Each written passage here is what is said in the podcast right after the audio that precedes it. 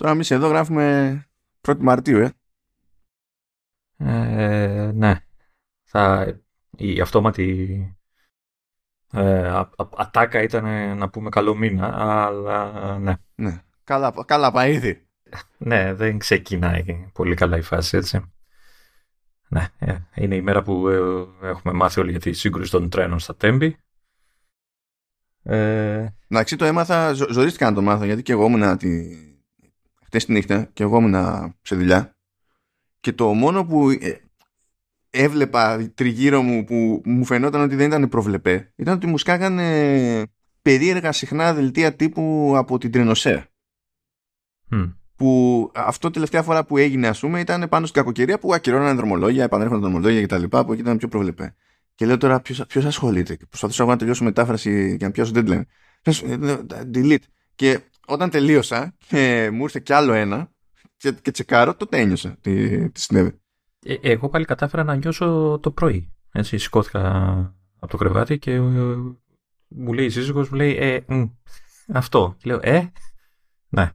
Ε, εντάξει, ε, ήθελα να τα αποφύγω η αλήθεια, όχι την αναφορά, εννοείται ότι δεν υπάρχει. Εντάξει, η στεναχώρια για το, το, η θλίψη είναι απόλυτη, έτσι, για, για, για τα παιδιά που χάθηκαν κτλ. Ναι, αλλά... και φάσε από το τριήμερο τώρα που ήταν τα πάνω κάτω τα περιστασιακά, ας πούμε, για τα... Εντάξει, ήταν όλο το... τώρα...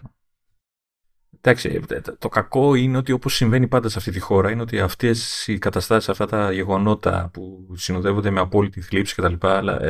Κατευθείαν, αυτόματα με γεμίζουν και, και τσατήλα, νεύρα και οργή, έτσι. Δηλαδή, έχω βαρεθεί, έχω βαρεθεί πραγματικά να, να βλέπω μαριονέτες στις τηλεοράσεις που ε, πάνε στον τόπο του όποιου δυστυχήματος και κλαίνε και στεναχωριούνται και λένε πω πω πω τι κακό μας βρήκε και θα βρούμε τους υπεύθυνους και ξέρεις, τους, είσαι έτοιμος να τους πεις, ξέρεις, υπεύθυνε, ε, κοίτα στον καθρέφτη για να τον βρεις. Δηλαδή... Εμένα, εμένα μου αρέσουν άλλες δηλώσεις. Το κινητοποιήθηκε ολόκληρος ο κρατικός μηχανισμός. Ναι, ναι, ναι, ο οποίος είναι ένα άτομο πάλι που. Ναι. ναι. Ε... Που τυχαίνει το μικρό του να είναι κρατικός και το επώνυμο να είναι μηχανισμός. Ναι, αυτό ναι. δηλαδή, από λάθος. Ναι, ναι. Γενικά όταν κινητοποιείται, εγώ φοράω κράνος. Δεν ξέρω για σένα. Έτσι, όταν ακούω για κινητοποιήσεις κρατικού μηχανισμού. Ε... Ε... Το... Και η αλήθεια είναι ότι ναι, τσαντιζόμαστε γιατί οι ίδιοι οι πολιτικοί μας έχουν καταφέρει ακόμα και. Στις ελάχιστες εξαιρέσεις που βγαίνουν στα όποια κανάλια και η, η, με ειλικρίνεια ε? Ξέρεις, εκφράζουν. Τέλος πάντων, ναι. Αυτό θλίψη. Ειδικά, παιδιά, ξέ, τα ξέρετε. Μόλις πει κάποιος θα σας απαντήσω ευθέως ή θα σας απαντήσω τη, τη, με απόλυτη ειλικρίνεια, κατευθείαν είναι κα, mute. Δεν έχει σημασία τι ακολουθεί. Είναι αυτό. Ναι, ναι okay. Ακριβώς αυτό ήθελα να πω. Ότι ξέρεις τι, ε, ακόμα και να βγαινε, ε, δεν το πιστεύει κανένας. Έτσι, και εννοείται ότι καλά κάνει για να το πιστεύει, γιατί έχουν οι ίδιοι δείξει ότι δεν είναι άνθρωποι για να τους εμπιστεύεσαι και για να τους ε, παίρνεις τα σοβαρά κτλ. Βέβαια, έτσι, η αλήθεια είναι ότι αυ, οι υπεύθυνοι για αυτή την κατάσταση είμαστε εμείς. Έτσι, μην βγάζουμε την ουρά μας απ' έξω, έτσι, γιατί εγώ και εσύ και ο κάθε ένας ηλίθιος ε, πολίτης πάει και ψηφίζει αυτούς. Ποιοι είναι αυτοί, δεν λέω τώρα είναι το τάδε κόμμα ή το τάδε, έτσι. Μα, μα να σου πω κάτι τώρα, από τη στιγμή που έχουμε, έχουμε χρεωθεί συστήματα που δεν έχουν λειτουργήσει ποτέ και έχουμε, τα χρεωνόμαστε mm. εδώ και είκοσι χρόνια. Όπως αντιλαμβάνεσαι, αυτό δεν αφήνει κανέναν απ' έξω. Όλοι έχουν περάσει από κυβέρνηση. Δεν αφήνει κανέναν απ' έξω. Και ακόμα και πριν από αυτά, έτσι, είναι όλοι μέσα. Γιατί ακόμα και αυτά τα συστήματα να μην είχαμε πάρει και, ή να τα είχαμε πάρει ακόμα και οι προηγούμενοι από αυτούς που τα πήρανε, πάλι φταίνε. Δηλαδή, γιατί το λέω αυτό, γιατί. Ε, υπάρχει μια, πώς το λένε, στε, μανιέρα, τα λένε οι ηθοποιοί και αυτά που πας και ε, ε, παίζεις στο θέατρο και έχεις το ίδιο, τον ίδιο ρόλο πάντα σε κάθε παράσταση, ναι, κάθε ναι. έργο που κάνεις. Ναι, εναλλακτικός ε, ελληνικός όρος είναι το typecasting. Ναι. Δεν ξέρω αν ευκολύνω. Το, το ίδιο πράγμα νομίζω ότι γίνεται και με τους πολιτικούς. Δηλαδή ε, είναι όλοι το ίδιο συνάφι. Θα μου πεις υπάρχουν εξαίρες, ναι, εντάξει, ναι, ναι, α, μου τις πάει. Όταν, όταν ξέρεις... Ε, κάνω αυτόν τον αφορισμό, όλοι είναι οι ίδιοι. Εννοείται ότι θεωρώ δεδομένο ότι υπάρχουν εξαιρέσεις. Μάλλον ελπίζω ότι υπάρχουν εξαιρέσεις, αλλά δυστυχώς. Ναι, όποιος δεν καταλαβαίνει ότι εννοείται αυτή την εναλλακτική, ε, εντάξει, δεν μπορεί ναι. να είναι σε σοβαρή συζήτηση. Δυ, ναι. Δυστυχώς είναι ελάχιστες. Έτσι, και χάνονται και τρώ, τους τρώνε κτλ. Δηλαδή, όλοι, δηλαδή, έχω δει από κοντά, είναι, ο τρόπος σκέψης τους είναι ένας. Καρέκλα. Και λεφτά και μάσα και βόλεψη. δεν προχωράμε έτσι και δυστυχώς ε, φταίμε εμείς και θα μου πεις τώρα τι, τι να κάνουμε. Γιατί η σωστή, ας το πούμε, άποψη είναι ότι ξέρω εγώ, ξέρεις τι, η ψήφο σου είναι το μόνο σου όπλο και όντως αυτό είναι. Το μόνο μου όπλο. Τέλος πάντων, μόνο. Τέλος πάντων. Είναι ένα από τα, τα μεγάλα όπλα σου έτσι, αλλά ε, εδώ και χρόνια τώρα εγώ, είμαι σε, εγώ νιώθω αδι, ένα διέξοδο μπροστά μου, δηλαδή λέω ποιον. Αλήθεια, ποιον. Γιατί όποιον και να είναι τα ίδια σκατά. Κάτσε να σε βοηθήσω, ε, Μητσοτάκης. Θα κάνουμε ό,τι περνάει από το χέρι μας να μην ξανασυμβεί ποτέ. Ένα μπορώ να εγγυηθώ, θα μάθουμε τα αίτια της τραγωδίας. Τα μάθαμε, Φλάκο, τα μάθαμε. Δηλαδή, τα μάθαμε ήδη. Μπράβο, ωραία. Και τώρα τι, τι θα γίνει. Και φυσικά πετάγεται και, ε, και ο Τσίπρας, ανίποτε τραγωδία. Θα τα πούμε στην ώρα τους για τις ευθύνες. Μην πάρεις πολλή φορά. Ναι, ναι. Μην, α, μην α, πεις έτσι με πολύ ορμή. Ναι, ναι. Ναι. Τι να πούν και οι προηγούμενοι, τα προηγούμενα θύματα και συγγενείς θυμάτων από άλλες τραγωδίες που ακόμα περιμένουν την ώρα για να τα πούνε. Έτσι, και πάει ο άλλος και δίνει, ξέρω εγώ, έδωσε αίμα, νομίζω, ο Τσίπρας, κάτι τέτοιο. Ε, ε, δυστυχώς, αυτό που με στραχωρεί πιο πολύ είναι ότι αυτό το θέατρο περνάει ακόμα σε πολλούς. Έχω, έχω ε, και έχεις γνωστούς που υποστηρίζουν κόμματα ε, και με θέρμη ακόμα. Καλά, έτσι, δηλαδή, τι, λες... τι περιγράφεις, εδώ, ε, ε, ε, εδώ γνωρίσαμε μαζικά όλοι, θέλοντας και εμείς, και εμείς, ε, το, το φαινόμενο των αντιεμβολιαστών και τις θεωρίες που πηγαίνανε πακέτο με αυτή την υπόθεση. Τι νομίζεις ότι είναι αυτή, αυτή δηλαδή πιστεύεις ότι είχαμε αυτό το group των ατόμων και ότι ε, ταυτόχρονα είναι απίθανο να έχουμε, πώς να σου πω, στραβή πολιτική σκέψη. δεν, γι, δεν γίνονται αυτά τα πράγματα. Τε, δεν γίνονται. Ξέρω, να σου πω κάτι, ε, ενοχλούμε δηλαδή, υπάρχουν στιγμές. Έχουμε τους flat earthers. Ναι, τι, τι αλλά είναι. Σου λέω, ε, υπά, υπάρχουν στιγμές που βλέπω ανθρώπους που θεωρώ ότι έχουν, ρε παιδί μου, κριτική σκέψη ή έχουν ε, ε, κριτήρια, τέλος πάντων, οτιδήποτε έχουν. Δηλαδή, δεν θεωρώ ότι εγώ είμαι ένας έξυπνος άνθρωπος, είμαι ένας νορμάλ άνθρωπος, φυσιολογικός, μέσος, χαζός, πες με όπως θες, ρε παιδί μου, και δεν δε, δε με θεωρώ εγώ παράδειγμα, αλλά βλέπω ανθρώπους που ξαφνικά ε, βρίσκονται στην εμβέλεια ενός πολιτικού που έχει σκάσει μύτη εκείνη τη στιγμή στη κοντά τους. Και τους βλέπεις και, και λειτουργούν πώς λειτουργείς όταν βλέπεις και στο ίνδαλμά σου από τη ροκ σκηνή και λιώνεις, έτσι, το, το, το Starstruck πώς το λένε. Και λες, ρε παιδί μου, εντάξει, άμα το πιστεύεις πραγματικά ότι εκεί είναι το μέλλον και ότι αυτό, εντάξει, πάω πάσο, αλλά η πραγματικότητα, η ιστορία δείχνει άλλα πράγματα, έτσι, είναι... και, και πραγματικά, γι' αυτό είπα πριν ότι είμαι σε διέξοδο, γιατί πραγματικά... δεν υπάρχει κάποια διέξοδος για να πεις ότι ξέρεις τι, θα ψηφίσω αυτούς γιατί είναι ε, καθαροί, είναι νέα ε, οπτική στα πράγματα, έχουν άλλη προσέγγιση, είναι τιμή, είναι... δεν υπάρχει τέτοιο πράγμα. Και αν υπάρχει, γρήγορα εξαφανίζεται. Και αρχίζει μετά και το γαϊτανάκι, κολλάνε βέβαια και με τη φάση, με, ό, όλο το, το, το, το συνάφι των δημοσιογράφων. Όλοι από πάνω. Δηλαδή, εκνευριζόμουν, ε, παρακολουθούσα ειδήσεις, γιατί έχουν, ε, κάποια κανάλια έχουν συνεχόμενη. Γιατί, γιατί το, γιατί το έκανες αυτό, γιατί το έκανες. Εγώ μίλησα με τη μάνα και λέω: μάνα, μην βάλεις τηλεόραση. Δεν υπάρχει τηλεόραση. Όχι, καμία, όχι, όχι, ε, έβαλα. Ε, καταρχάς ήθελα, επειδή δεν είχα δει έτσι, και έπρεπε να ξεκινήσω δουλειά, έπρεπε λίγο να μάθω τα, κάποια βασικά δεδομένα. Έπρεπε να δω τι, τι γίνεται, ρε παιδί μου. Αλλά ε, για πρώτη φορά το μόνο πράγμα. Συσσαγωγικά, που με ενόχλησε σε όλη αυτή τη φάση, η συνεχόμενη ροή ειδήσεων, ότι σου έλεγε, ξεκίνα και έβγαζε ανθρώπους και λέγανε, ξέρω εγώ, διάφορα. Ξέρω εγώ, ότι μπορεί να φταίξε, τι θα πρέπει να γίνει, ποιο είναι το λάθος και όλα αυτά. Και άκουγες πράγματα σε κάποια σημεία που είχαν ενδιαφέρον και έλεγες, ρε παιδί μου, οκ. Okay. Και ξαφνικά εκεί που μίλαγε ο άνθρωπος, λέει, περιμένετε, περιμένετε, γιατί έχουμε δηλώσεις από τον τάδε. Ε, χεστήκαμε. Χεστήκαμε. Τι θα μου πει ο τάδε.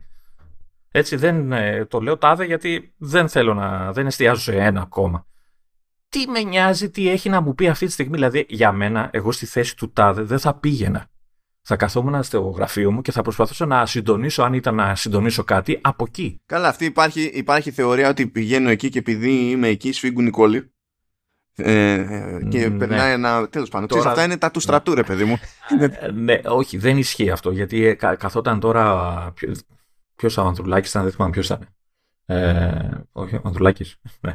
Τέλος πάντων, δεν θυμάμαι ποιος ήταν. Ε, και μίλα και του λέγανε τώρα και, και συζητάγανε, έχει γίνει και παλιότερα το τάδε και το τάδε και λέω τι, τι με νοιάζει ρε φίλε, δηλαδή τι, τι ενημερώνες, δηλαδή και, και μου κάνει μετά τη δήλωση και την κόβει απότομα γιατί δεν μπορούσε άλλο.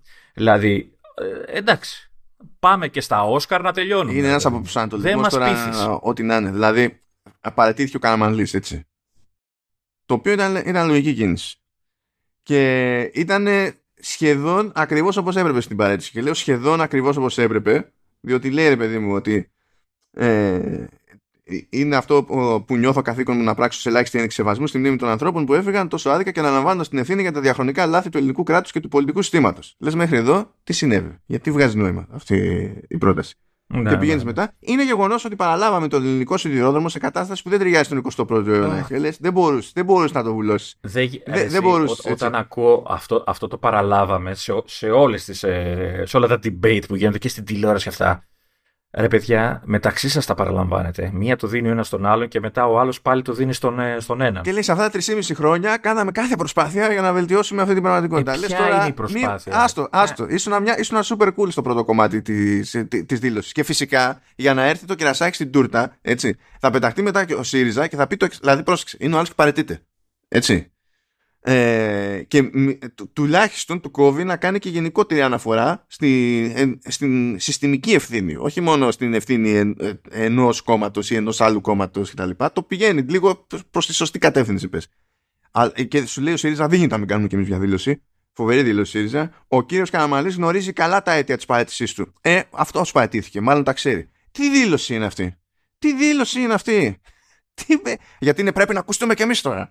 Δεν πρέπει να ακουστείτε κι εσείς τώρα όταν γίνετε της κακομοίρας. Δεν είναι η ώρα να κάνετε πι αρ το κερατό σας. Ναι, δυστυχώς έτσι, έχουν και έναν εκλογικό αγώνα, ένα προεκλογικό αγώνα μάλλον να, να κάνουν. Έτσι, ναι, αυτό τους μάρανε. Επειδή κατά τα άλλα ε, είναι αυτό, τζιμάνια. Δυστυχώς αυτό, αυτό είναι που τους, τους μαραίνει.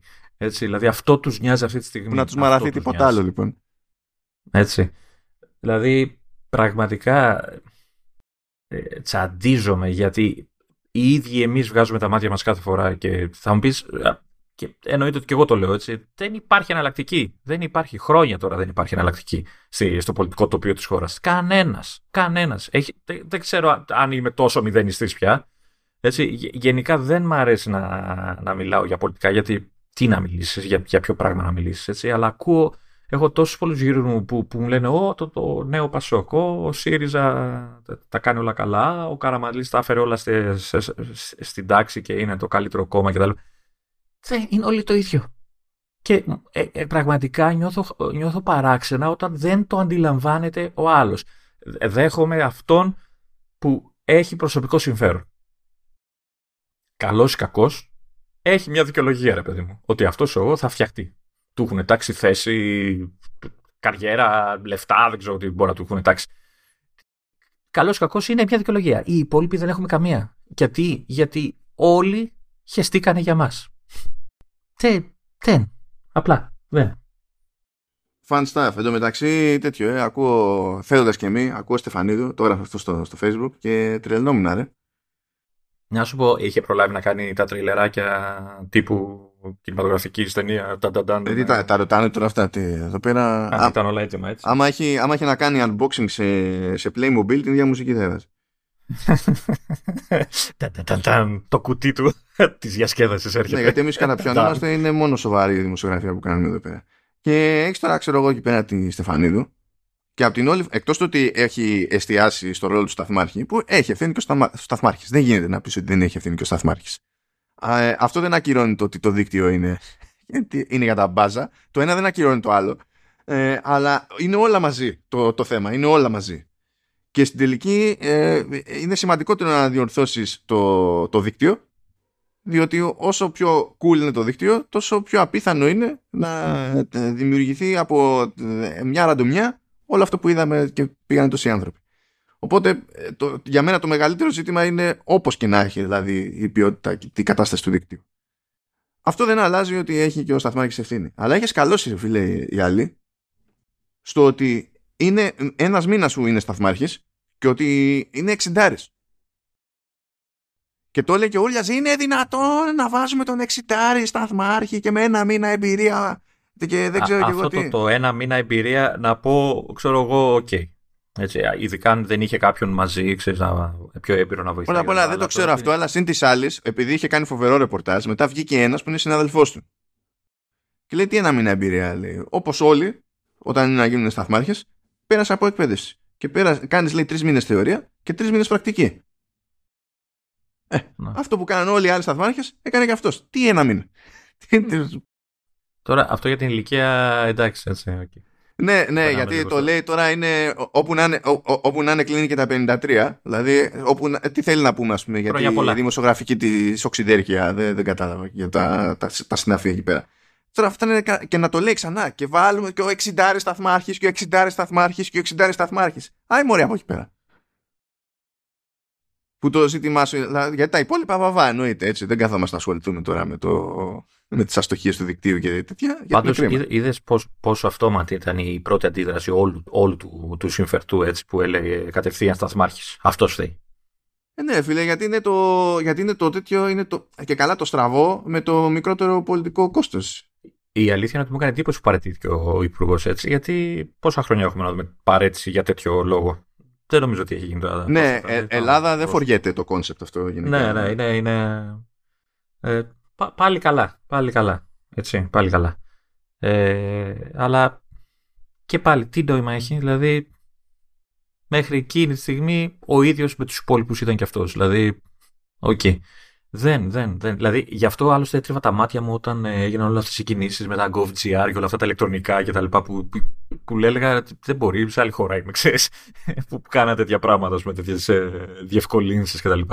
Ε, και ξαφνικά εκεί που λες, ρε παιδί μου, λες, μπας και πάμε λίγο ένα βήμα πιο μπροστά κτλ. Γιούπι, πάμε όλοι για τον πολίτη και αυτά. Μπαμ. Και μαθαίνεις τώρα και ρίζουν και λένε και βγαίνουν οι μισοί και εμείς τα είχαμε πει και οι άλλοι δεν μας ακούγανε και εμείς που τους ακούγαμε δεν ε, μπορούσαμε να κάνουμε.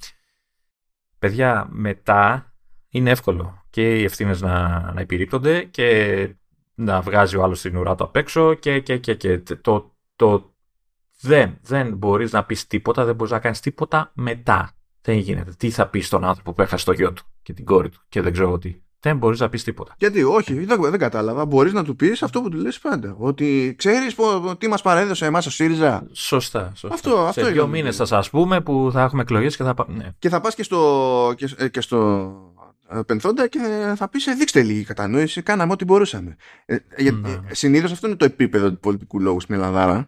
Ε, γι' αυτό. Ναι. Λίγο, λίγο ντροπή, ειλικρινή ντροπή, έτσι. Ξαναλέω τη λέξη ειλικρίνεια. Δεν. δεν.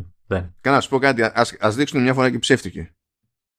Ε, ε, ναι, δεν νομίζω έστω, ότι έστω. Το έχουν ούτε αυτό. Δεν, δεν, το, δεν το πιστεύω. Έστω. Είναι τι, mm. τι να λέμε. Ναι. Ωραία, ξεκινάμε χαρούμενα. Συγγνώμη τώρα να ζητήσω εγώ γιατί είναι άσχετο το θέμα. Εντάξει, άσχετο το, με, το, με τη θεματική του podcast, αλλά εντάξει, δεν νομίζω ότι μπορούσαμε να, να μην ε, πούμε δύο πραγματάκια. Ε, τε, πραγματικά. Είπα, πέρα από όλα αυτά που ανέφερα, με θλίβει και ο, αυτός ο κύκλος που γίνεται με όλα αυτά τα γεγονότα. Δηλαδή, γίνονται τα ίδια πράγματα, ακούγονται τα ίδια πράγματα συνέχεια σε κάθε τέτοια κατάσταση. Και φυσικά το αποτέλεσμα είναι μηδέν, έτσι, και απλά περιμένουμε ε, να έχουμε μια άλλη κατάσταση. Ε, άκουγα λίγο πριν ξεκινήσουμε έναν τύπο, δεν είδα ποιος είναι, αλλά προφανώς ήταν μέσα που, ξέρεις, ήταν έμπειρος και δεν ξέρω τι θέση είχε εκεί στα τρένα κτλ. Και, και όταν του, του είπε ότι ο δημοσιογράφος του λέει, δηλαδή θέλετε να μου πείτε, λέει, ότι όλα αυτά τα χρόνια, λέει, όσοι ανε, ταξιδεύουν με το τρένο αυτά και ξέρω πάνε από εκεί κτλ. Παίζουν τη ζωή τους κοροναγράμματα κάθε φορά. Και είπε ο τύπος, ναι. ναι, ναι. Μέσες άκρες αυτό εννοώ, ε, είπε. Και λες, μπράβο σας, ρε, μπράβο σας. Και να σας πω να, να χαίρεστε που, ξέρω εγώ, ε, παίρνουμε σειρμούς που κάνουν ε, τη διαδρομή σε μισή ώρα λιγότερο από... Δηλαδή, τι, τι, πού πάτε, τι μισή ώρα νωρίτερα φτάνετε στη Θεσσαλονίκη. Ναι, αλλά άμα είναι να, να είναι κοροναγράμματα, το αν θα φτάσω, έτσι, ε, ας φτάσω και μισή ώρα αργότερα, δεν με νοιάζει. Δηλαδή, φτιάξτε τις γαμογραμμές σας, φτιάξτε τα γαμοσυστήματά σας, φέρτε τα, τα έχετε κιόλας, έτσι. Θα μου πεις τώρα έχουν παλιώσει κι αυτά. Έστω αυτά που έχετε. Έτσι. Γαμώ τις ρεμούλες που κάνετε και υπογράφετε και αγοράζετε και κάνετε και μετά τα τρώνε οι σκόνες και οι αποθήκες. Δηλαδή, θα ψάξεις κανείς εκεί πίσω. Ποιος έκανε τις αγορές, ποιος θα, θα ψάξουνε. Θα, και αν ψάξουνε και βρούνε, θα γίνει τίποτα. Γίνονται, γίνονται τέτοια πράγματα. Γίνονται τέτοια πράγματα. Και θυμάσαι ότι, να, να θυμάσαι πάντα ότι έχουμε και ανεπανάληπτη νομοθεσία στην Ελλάδα περί ευθύνης υπουργών. Ναι, ναι. Που υποτίθεται ότι για άλλο λόγο υπάρχει αυτό το κόνσεπτ για τις περιπτώσεις που, ξέρεις, πρέπει να πας κόντρα στον νόμο για το δημόσιο συμφέρον. Ναι. Και να μην καταλήξεις για πάντα στη φυλάκα. Είναι για να σε προστατεύει σε τέτοιου είδους περιπτώσεις, αλλά φυσικά σε προστατεύει σε όλες τις ανάποδες περιπτώσεις, έτσι. Γιατί όχι. Περι, περιμένω τώρα τις επόμενες μέρες, ξέρεις, έτσι, ότι όλος ο προεκλογικός αγώνας θα στηριχθεί πάνω σε αυτό το θέμα. Ναι, ναι, όλοι οι παιδιά θα φτιάξουν το, ό, το, το ναι, σιδηρόδρομο, όλοι, όλοι θα φτιάξουν το σιδηροδρομικό δίκτυο. Όχι, και... όχι, όχι δεν δε θα το φτιάξουν. Θα, ο, ο, γιατί πολλοί θα λέει φταίει η κυβέρνηση, η κυβέρνηση θα λέει παρέλαβαμε, όπως έλεγες εσύ πριν. Ε, θα υπάρχει ένα τσακωμό, θα έχουμε εκεί εξήντα δύο παράθυρα και θα τσακώνονται όλοι μεταξύ τους και θα είμαστε όλοι χαρούμενοι γιατί κάναμε το, το χρέος μας και δείξαμε πρόσωπο και κάναμε την ε, όποια εντύπωση και τη δημιουργήσαμε και είμαστε έτοιμοι για τις εκλογές. Ε, και πάρτε τα σκατά και φάτε τα ξανά. Έτσι, και μετά βγαίνετε μετά να, να κλαίτε στα παράθυρα, στα, στα κανάλια και να λέτε δεν καταλαβαίνω πώς έγινε αυτό το θέμα. Εγώ καταλαβαίνω, αλλά δεν βλέπω να το καταλαβαίνουν πολύ αυτό το πράγμα. Πραγματικά, δηλαδή, η... τι, τι να πεις, τι να πεις τώρα για τους ανθρώπους, τώρα λέμε και εμείς την κάθε βλακεία που λέμε, εντάξει τώρα, όλα, όλα δηλαδή είναι τίποτα, ατμός που έλεγε και ο Βέγκος, όλα είναι ατμός. Κάτσε να πάρουμε καμιά βαθιά, να σε έχω, έχω κι άλλη γκρίνια άσχετη, σου είπα, άμα θες τη λέω, έτσι, για να μου φύγει και το μαράζ. Εγώ περίμενα ότι θα μοιραστείς το δικό σου το, το, το, το ζόρι. Το, το δικό μου το ζόρι, άστο γιατί ακόμα το... δεν ξέρω έχει τελειώσει. Κάτσε να τελειώσει να είμαστε σίγουροι. Να τελειώσει να έχουμε ολοκληρωμένη ιστορία. Εντάξει, το δέχομαι. Ναι, ναι, ναι. Εντάξει, άντε, επειδή το ανέφερα να πω συνοπτικά ότι έχει αποφασίσει συγκεκριμένος άνθρωπος να μας κλέβει ανά δύο μέρες το μαγαζί. Έτσι μπαίνει και παραβιάζει το, το μαγαζί. Έτσι έχουμε ένα μπλέξιμο γενικότερο τέλος πάντων. Ελπίζω κάποια στιγμή να, να βαρεθεί. Έτσι, γιατί εντάξει, δεν ξέρω τι, τι άλλο θα κάνουμε. Το, όχι, όχι. Το, η γκρία που θέλω να πω πάλι άσχετη φάση ε, είναι για τε, τη φάση που είπα πριν από γύρω, όχι γύρω, ε, εφτά του μήνα του Φεβρουαρίου.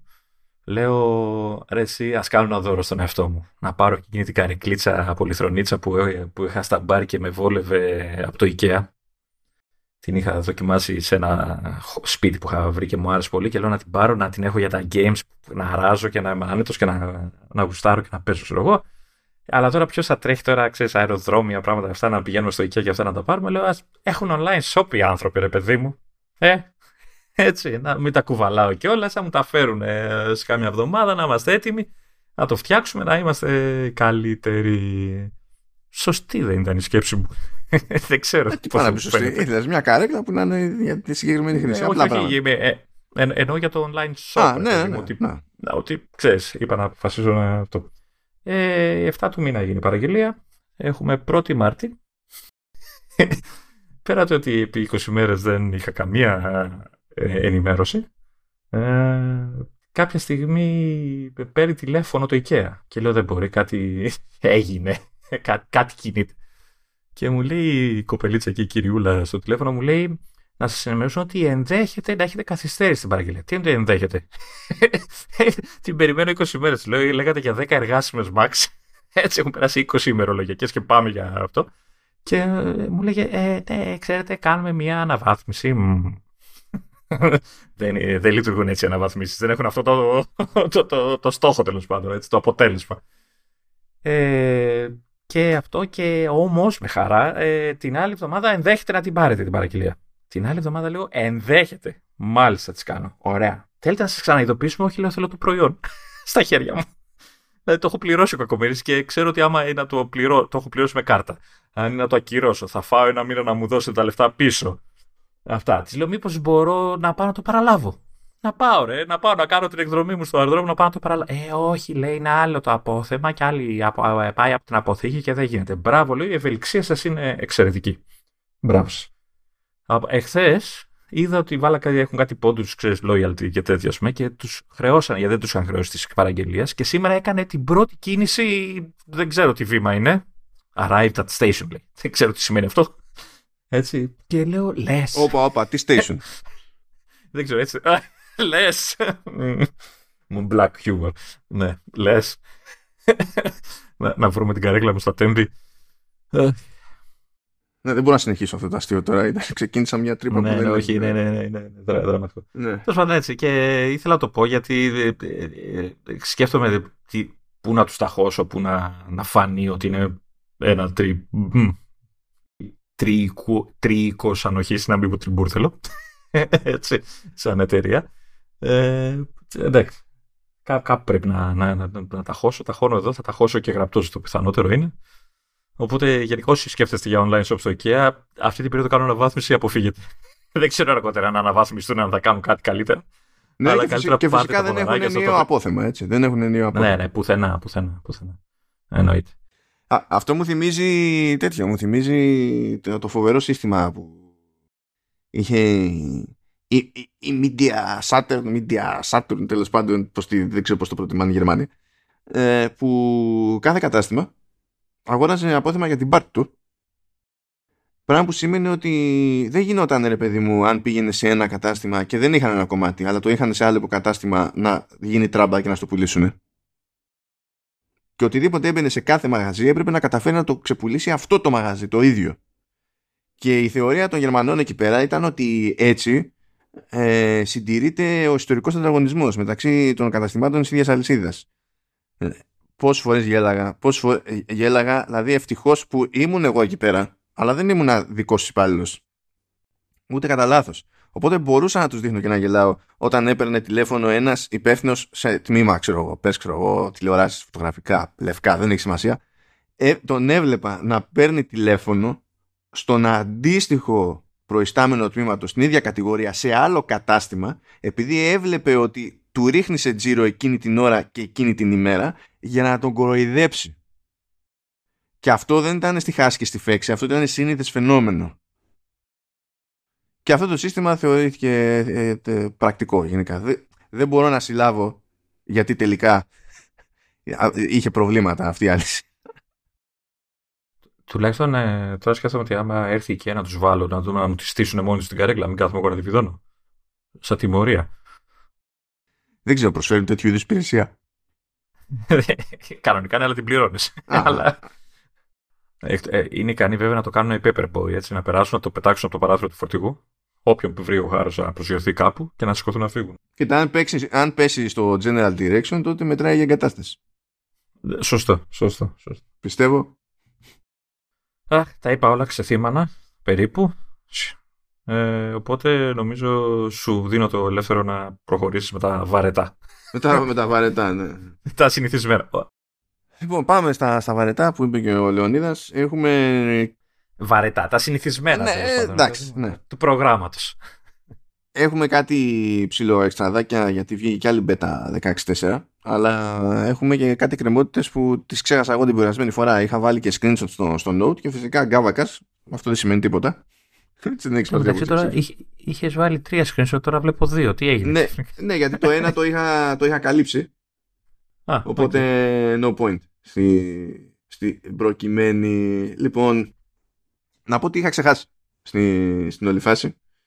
Ε, έχει αλλάξει λίγο το, το γιου άι ε, στη, στο mark as whatever, τέλος πάντων, σε κομμάτια στο Apple Music. Συνήθως όταν θέλαμε να πούμε ότι αυτό μου αρέσει ή αυτό βάλτο στο τάδι playlist ή δεν ξέρω και εγώ τι, ε, έσκαγε εκείνη την ώρα ως επιβεβαίωση ένα μεγάλο τετράγωνο πλαίσιο μέσα στη μέση της οθόνης που ήταν αδύνατο να το χάσει άνθρωπος. Α, τώρα πάει αυτό το πλαίσιο και είναι ένα κούτσικο μακρόστενο τέρμα κάτω στην οθόνη που πηγαίνει πακέτο με haptics, ώστε να είμαστε σίγουροι ότι κάτι παίχτηκε, ακόμα και αν δεν δούμε δηλαδή το... Ε, το πλαίσιο, ε, να ξέρουμε ότι, ότι υπάρχει κάποιο feedback ότι όντως αυτό, αυτή η ενέργεια που κάναμε οδήγησε κάπου. Ε, έχω μια απορία σε αυτό το ζήτημα, σε αυτό το μηχανισμό, διότι ε, δεν βλέπω σε κάθε φορά που κάνω κάτι τέτοιο την ίδια ταχύτητα στο feedback, είτε πρόκειται για την εμφάνιση του πλαισίου είτε πρόκειται για τα, για τα haptics που, που σκάνε. Και επειδή αποφάσισα για κάποιο άγνωστο λόγο, ειδικά σε αυτό το, το, το κομμάτι, να σκεφτώ αισιόδοξα, δεν ξέρω γιατί, ε, μου ξεφύγε, ε, ελπίζω, ελπίζω αυτό να σημαίνει ότι το τελ, ότι τελικά το feedback έρχεται όταν αυτό που έχεις κάνει τέλος πάντων εσύ σαν αλλαγή ε, είναι σίγουρο ότι ε, έχει πάει και στο cloud ως επιλογή. Γιατί το λέω αυτό? Διότι ένα από τα κουλά του Apple Music που με κνευρίζουν σταθερά είναι ότι μπορείς να πεις, ξέρω εγώ, ναι, αυτό βάλτο, ξέρω εγώ, θεώρησε το ότι το, μου αρέσει πολύ αυτό το κομμάτι. Το βάζεις. Το βλέπεις στο interface, μπορείς να ξανατσεκάρεις τέλος πάντων, αν έχει περάσει. Μπορείς να κάνεις ε, παραταμένο πάτημα και να δεις από τις επιλογές που βγαίνουν ότι όντως το έχει πάρει το, το μου αρέσει, ξέρω εγώ, και τέτοια και τα λοιπά. Οκ. Okay. Πας μετά σε Apple Music, σε Mac. Δεν το έχει πάρει. Ε, ε, ε, ακόμα και όταν βλέπεις ότι δεν το έχει πάρει, παίζουν δύο τινά. Μπορεί να το έχει πάρει. Ε, βασικά μπορεί να μην το έχει πάρει καν ε, το μήνυμα, ή μπορεί να το έχει πάρει αλλά να μην γουστάρει να το αποδώσει το γιου άι. Έχει τύχει δηλαδή, παίζει παιδί μου, ότι σκάει ένα playlist και ακούω ένα καινούριο playlist και λέω ότι σημειώνω τέλος πάντων τα κομμάτια που μου αρέσουν με αυτό το playlist ε, στο τηλέφωνο. Πηγαίνω στο ε, πηγαίνω στον Mac, στην εφαρμογή Music, εμφανίζουν η ίδια λίστα για να δω μονομιάς τέλος πάντων τα αγαπημένα, διότι μπορεί σε ένα view να δεις ποια είναι σημαδεμένα αγαπημένα σε Apple Music, ενώ στο, ε, στο τηλέφωνο δεν μπορείς. Πρέπει να κάνεις long press για να το δεις αυτό. Δεν υπάρχει δηλαδή με μια ματιά να το ξεκαθαρίσεις αυτό το πράγμα. Οπότε είναι πιο εύκολη διαχείριση, πες, ξέρεις, στην εφαρμογή για, για Mac. Και δεν εμφανίζεις κανένα, ξέρω εγώ, καμία καρδούλα. Και πιάνεις μετά τον κέρσορα και τον περνάς από πάνω μέχρι κάτω στο playlist, απλά τον περνάς, δεν πατάς τίποτα. Απλά τον περνάς. Και κάθε, έτσι όπως το περνάς, τότε εμφανίζονται οι καρδούλες στα σημεία. Α, ωραίο είναι αυτό. Έτσι κάνεις και mini game. Τέλειο, τέλειο. Και ξέρεις ποιο είναι το άλλο, το ακόμη πιο, το, πιο, πιο βολικό. Ε, αυτό είναι ειδικά στη, στη, στο Music και Mac. Κάνεις κάπου like. Mm. Λες, όπα, λάθος. Το, το, το σβήνεις. Περνάει λίγη ώρα. Ξαναεμφανίζεται ότι είναι liked. Ξανακάνεις, το βγάζεις. Περνάει λίγη ώρα, ξαναεμφανίζεται ότι είναι liked. Είναι, για κάποιο λόγο, η εφαρμογή Music σε Mac, άπαξ κάνεις like σε κομμάτι και αλλάξεις γνώμη, σου λέει όχι, τώρα πάει. Είσαι, είσαι υπεύθυνος για τις γνώμες σου και τις επιλογές σου. Λέει. Ναι, και είναι τσουρέκια. Και για να καταλάβω τι, τι και έχει καταλάβει το σύστημα μετά, πρέπει να πάω στο ίδιο ρημάδι κομμάτι από Music σε iOS, να κάνω long press για να δω αν το θεωρεί liked ή, ή όχι. Και ξέρεις, το, αν το έχει πάρει το μήνυμα το σύστημα και απλά είναι παρόλα της εφαρμογής Music. Τέλος πάντων, ας, και σε όλο αυτό το πλαίσιο ελπίζω το ότι καθυστερεί το feedback με διαφορετικούς τρόπους τέλος πάντων για διαφορετικό χρονικό διάστημα κάθε φορά που πειράζω κάτι στη νέα μπέτα. Ελπίζω να σημαίνει ότι προ, περιμένει να τελεσεδικήσει στο σύστημα στο cloud η πληροφορία mm. και ότι όταν είναι σίγουροι ότι έχει περάσει το μήνυμα, τότε να σκάει το feedback. Ελπίζω. Ελπίζω. Θα πει κάποιος και αν είμαι εκτός δικτύου. Εκεί εκτός δικτύου θα πρέπει να τα κάνει stack και να περιμένουμε πρώτη ευκαιρία να τα μεταδώσει. Εντάξει, το δέχομαι. Αλλά τέλος πάντων, ναι, ελπίζω. Ελπίζω. Την περίπτωση. Και μια αλλαγή που είδα είναι ότι είχε αλλάξει λίγο ε, το γιου άι στο, στο long press, στο mail. Ναι. Ε, στο long press τέλος πάντων υποτίθεται ότι βγάζει μια λίστα με διάφορες επιλογές και είχε πάντα απάντηση, απάντηση όλους, προώθηση κτλ. Τώρα αυτά τα τρία πρώτα, αν δεν κάνω λάθος, πρέπει, γιατί δεν τα θυμάμαι προηγουμένως. Τα, παρα, τα πρωτοπαρατήρησα στην πρώτη πέντα του δεκαέξι τέσσερα, εκτός αν έχω χάσει την πάρα, τέλος πάντων.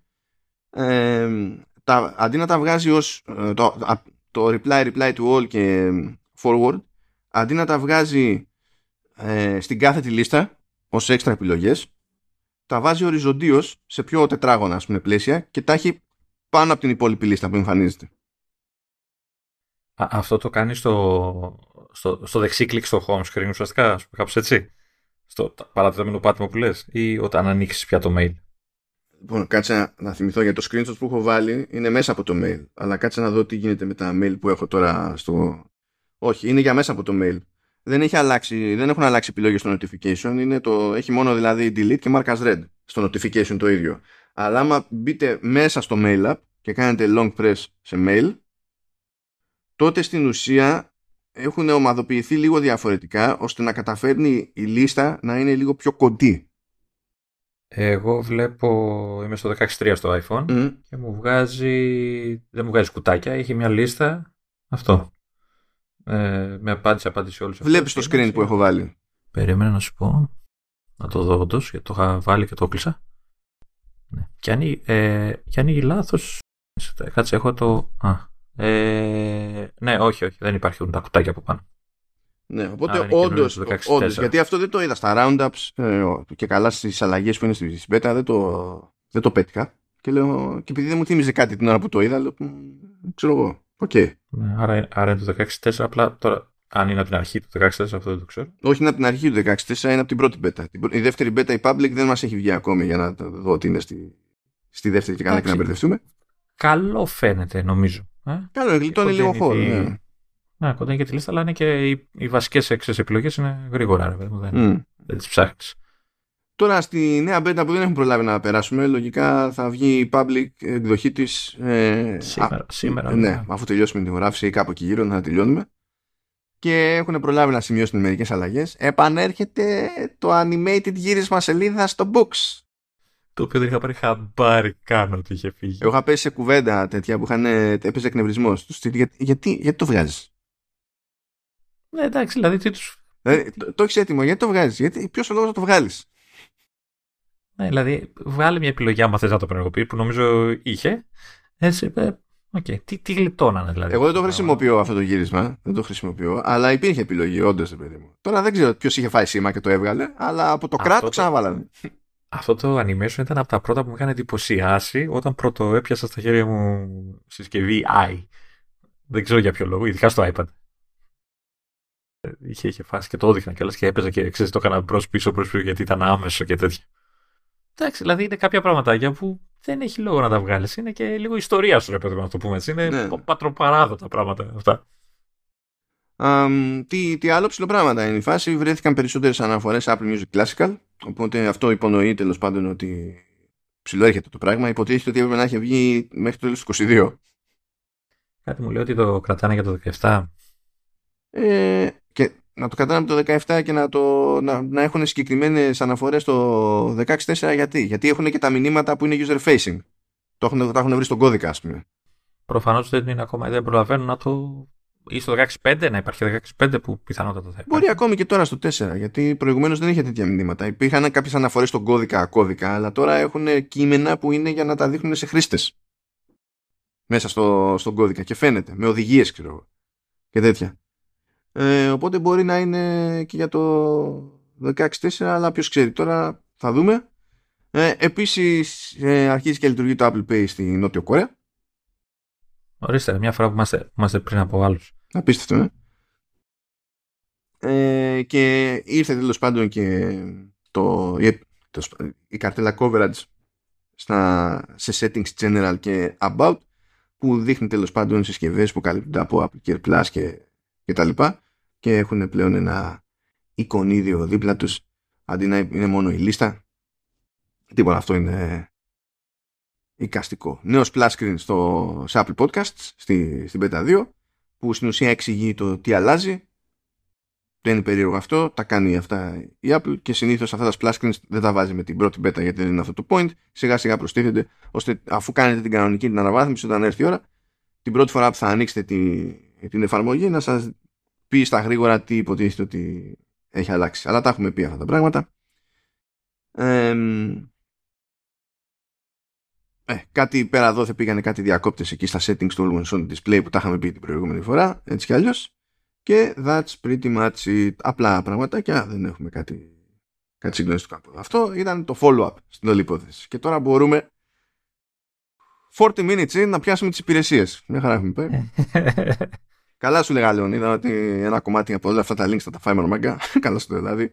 Χωρίς να, χωρίς να ξέρω από πριν τι θα γίνει, αλλά ναι, τέλος πάντων, οκ. Okay. Εντάξει, φύγαμε λίγα και στην αρχή. Πρω, πρώτη, πρώτη φορά κι εμείς. Λογικό ήταν. Ναι, πρώτη φορά για τέτοιο λόγο βασικά. Που, ναι, εντάξει. Μακάρι να είναι και τελευταία. Που να μην είχαμε, ναι, τέτοιο λόγο. Ε, Λοιπόν, ε... για, για το IKEA μιλάω τώρα, έτσι. ναι, ναι, για το, ναι, για το IKEA. ε, λοιπόν, ε, βραβεύτηκε ο Will Smith με το mm. N double A C P Image Award for Outstanding Actor in a Motion Picture. Outstanding Slapping Είναι, είναι αυτό που υπάρχει στην αργό του, ξέρεις, όταν κάτι είναι τούμπανο, είναι ότι είναι super, ξέρω εγώ. It slaps. Ε, κάπως, κάπως έτσι πιστεύω το πήρε εδώ πέρα. Αλλά ναι, τι να πω, πήρε και τέτοιο. Ε, και Original Handling ε, κέρδισε στην κατηγορία Outstanding Directing Documentary για το Sydney. Που είναι ντοκιμαντέρ για το Σίντι Πουατιέ. Τώρα αυτό το πήρε βραβείο και δει από το εν ντάμπλιου έι σι πι ο, ο, ο Will Smith, θα το έλεγα λίγο awkward. Λόγω του χαστοκιού εννοείς? Ε, όσο να πεις ναι. Όσο να πεις ναι. Ε, ε, έχεις προλάβει να δεις την ταινία? Αν αξίζει. Όχι, όχι. Αλλά έχει κάνει μπάζ, δηλαδή δεν ξέρω είναι, ότι mm. τεχνικός πηγαίνει για βραβεία, ναι. Αλλά πώς να σου πω, άμα είναι καλή ταινία να πάρει ό,τι είναι και τα λοιπά. Ε, και στη τελική, άμα, δηλαδή από τη στιγμή που παίρνει υποψηφιότητες και ο Will Smith, θα συνυπολογίσει και τις υποψηφιότητες. Και αν τα έχει πάει καλά, δεν έχει νόημα να προσπαθήσει ότι δεν τα έχει πάει καλά. Αλλά το εν ντάμπλιου έι σι πι, επειδή είναι ένας οργανισμός που εστιάζει στους λεγόμενους Αφροαμερικανούς, ε, και δεν είναι μόνο για να γυρίσεις και να σου πει που έχει γίνει καλή δουλειά. Ξέρεις, είναι λίγο να κάνει και statement. Γι' αυτό φαίνεται λίγο παράξενο αυτό το, το βραβείο. Δηλαδή, εγώ στη θέση του θα απέφευγα τον Will Smith, όπως ο διάλογος στο Λιβάνι. Ειδικά έτσι αυτό, δηλαδή στο, πρω... στο πρώτο έτος, ξέρω εγώ περίπου το πράγμα. Ναι, ρε παιδί μου, αλλά αυτό που είπες, αν, είναι, αν το αξίζει δηλαδή. Ούτε εγώ την έχω δει την ταινία. Ε, εντάξει, θα ήταν για Κρί... κρίμα. Θα, ξέρω εγώ. Θα, και εσύ, θα ήταν και αυτή λάθος. Δηλαδή, άμα ήταν άλλα βραβεία, άμα μιλάγαμε για μπάφτα, για Όσκαρ κτλ., που το ζήτημα εκεί είναι το ίδιο το αποτέλεσμα, το δημιουργό κτλ., ναι. Καλά, στο, στο, στα Όσκαρ τα αποκλείεται. Καλά, ναι, χαίρομαι πολύ, πολύ. Αλλά το εν ντάμπλιου έι σι πι έχει και άλλες πιο πολιτικές προεκτάσεις. Γι' αυτό το λέω. Ότι δεν περίμενα από αυτούς να τον, να τον βραβεύσουν. Περίμενα να το κάνουν γαργάρα. Είναι ανώτεροι άνθρωποι από σένα γι' αυτό. Ναι, ναι.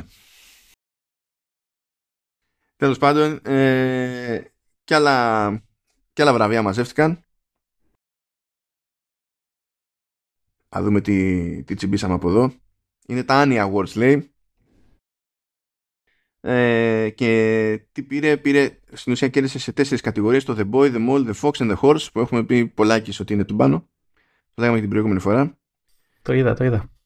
Εντάξει. Κέρδισε Best Special Production, Best Character Animation, τι βι Media, και το καπόθηκε ο Team Watch, Best Direction σε τι βι Media, Charlie Mackesy and Peter Bainton, ελπίζω να λέγεται έτσι, και Best Editorial Daniel Budden, από που κρατάει τα λοιπά, αλλά την τυρίν τσίμπησε και εκεί πέρα μερικά βραβεία. Και από εκεί και πέρα ε, ανακοινώθηκε και νέο ντοκιμαντέρ, το οποίο υποψιάζομαι ότι στην ευρωπαϊκή αγορά θα περπατήσει, διότι είναι ντοκιμαντέρ, λέγεται Real Madrid Until the End, προφανέστατα έχει να κάνει με τη Real Madrid της, και στην αφήγηση είναι ο David Beckham. Ε, κάτι θα, θα κάνει νομίζω, ναι. Ε, είναι, λέει, σε τρία μέρη. Ε, εστιάζει στη σεζόν είκοσι είκοσι ένα είκοσι είκοσι δύο. Έχει και πλάνα έτσι παρασκηνιακά. Και βγαίνει στις δέκα Μαρτίου. Οκ. Okay. Νομίζω, νομίζω κάτι, κάτι θα γίνει. Αλλά στις δεκαπέντε Μαρτίου τι βγαίνει? Έλα τώρα. Σιγά τώρα. Τεντλάσω και έτσι σιγά. Ο Λετ Τάσο. Ο Λετ Τάσο, ναι.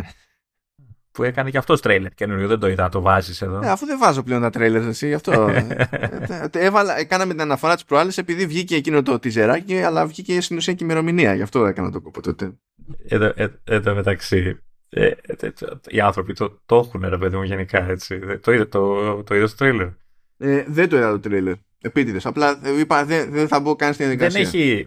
Ρε παιδί μου, δεν έχει τώρα, έχει, είναι σε φάση σκηνές, σκηνές, σκηνές, δείχνει διάφορα, ξέρω, χωρίς να μιλάνε. Mm. Και στο τέλος απλά λέει μια τακορόη. Εντάξει, σώζει όλο το τρέιλερ, ας πούμε, και η αντίδραση των υπόλοιπων. Αν μπορούσαν να έχουν την ίδια ποιότητα στο intro του Led Lasso, πήγα να πω πάλι, του Ted Lasso, που είναι από τα χειρότερα intro που έχω δει ποτέ στη σειρά. Αυτό δηλαδή είναι τόσο καλό όλο το υπόλοιπο και είναι τόσο άθλιο το, το intro αυτό. Είναι... δεν ξέρω τι, τι, τι πάθανε εκεί πέρα. Ας μην είχαν intro καλύτερα, άμα είναι έτσι. Που και αυτό τις μόδας είναι. Έρχεται, έρχεται. Φτάνει, φτάνει και η τελευταία δεν είναι. Η τελευταία σου δεν είναι. Δεν... Ε, υποτίθεται πως ναι. Υποτίθεται πως ναι. Λοιπόν, και από απλά και τι να πούμε παιδιά, δεν είχαμε νέα νέα κυκλοφορία. Είχαμε την εμφάνιση του, Life, του Lifeline Plus, που είναι παιχνίδι ετών το Lifeline. Βγήκε η έκδοση Plus. Ε, το είχαμε παίξει και οι δύο κάποτε. Να. Δεν ξέρω αν θες να σημειώσεις κάτι εσύ, ε, Λεωνίδα.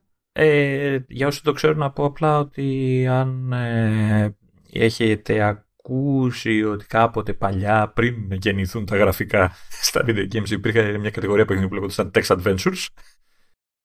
Ε, κάπου από εκεί νομίζω αντλεί την έμπνευσή του το παιχνίδι. Έτσι, ουσιαστικά είναι ένα μάτσο διάλογοι, κείμενο, έτσι, δεν υπάρχει τίποτα από εικόνες κτλ. Ε, εκτελείστε μια ιστορία. Με πρωταγωνιστή έναν αστροναύτη ο οποίος έχει ε, ξέρεις, ε, πέσει σε ένα πλανήτη που ούτε ο ίδιος δεν ξέρει που βρίσκεται, πώς έγινε όλο αυτό κτλ. Και, και ο οποίος επικοινωνεί μαζί σας, με τον αντίστοιχο πρωταγωνιστή που είναι στη Γη, ε, και προσπαθεί να βγάλει άκρη, να, να γίνει. Ε, να, να σωθεί, να, να, να, να βγάλει μια άκρη πάνω από το τι έχει συμβεί, και ουσιαστικά ο, γίνονται στιχομυθίες και κάθε τόσο έχεις, ο παίκτης διαλέγει πράγματα που θέλει να γίνει. Να κάνει ο άλλος που είναι στον πλανήτη, ξέρω εγώ, ή κάνει τέτοιες ε, ε, επιλογές, ε, και κάθε τόσο σταματάει η δράση του, στείλω ότι ξέρεις τι, για να το κάνω αυτό πρέπει να περάσει λίγη ώρα και θα, θα σε ειδοποιήσω. Αυτό ήταν ουσιαστικά το, το, το hook του παιχνιδιού, ε, που σημαίνει ότι έκλεινες το παιχνίδι και περίμενες ένα notification ότι ξέρεις τι, τώρα είμαστε έτοιμοι, μπορείς να συνεχίσεις να παίξεις. Οπότε είχε μια, μια πλάκα, στο πούμε, όλη η προσέγγιση. Ε, καλό είναι, δεν, δεν του φαίνεται, αλλά είναι καλό. Δηλαδή, όσοι έτσι σας, αρέσει, σας αρέσουν τέτοια πράγματα, έχει το ενδιαφέρον τους σαν ιστορία. Έτσι πιστεύω. Ε, α, α, απλά να πω, εγώ θέλω να, γυρίσω, να σε γυρίσω, Μάνο, μία εβδομάδα πριν, και θα ήθελα, σε παρακαλώ πολύ, να, να μου σταθεί σαν φίλος. Καλός φίλος. Δεν ξέρω, ξέρω. Ναι, αλλά δεν φτάνω, το ξέρεις. Ναι, έτσι ξέρω όμως οκτακόσια χρόνια πρέπει κάπου να στραφώ κι εγώ για να, να αντέξω, έτσι. Θέλω να, να μου βρεις την πιο κοντινή ομάδα έι εφ. Την πιο κοντινή ομάδα τι?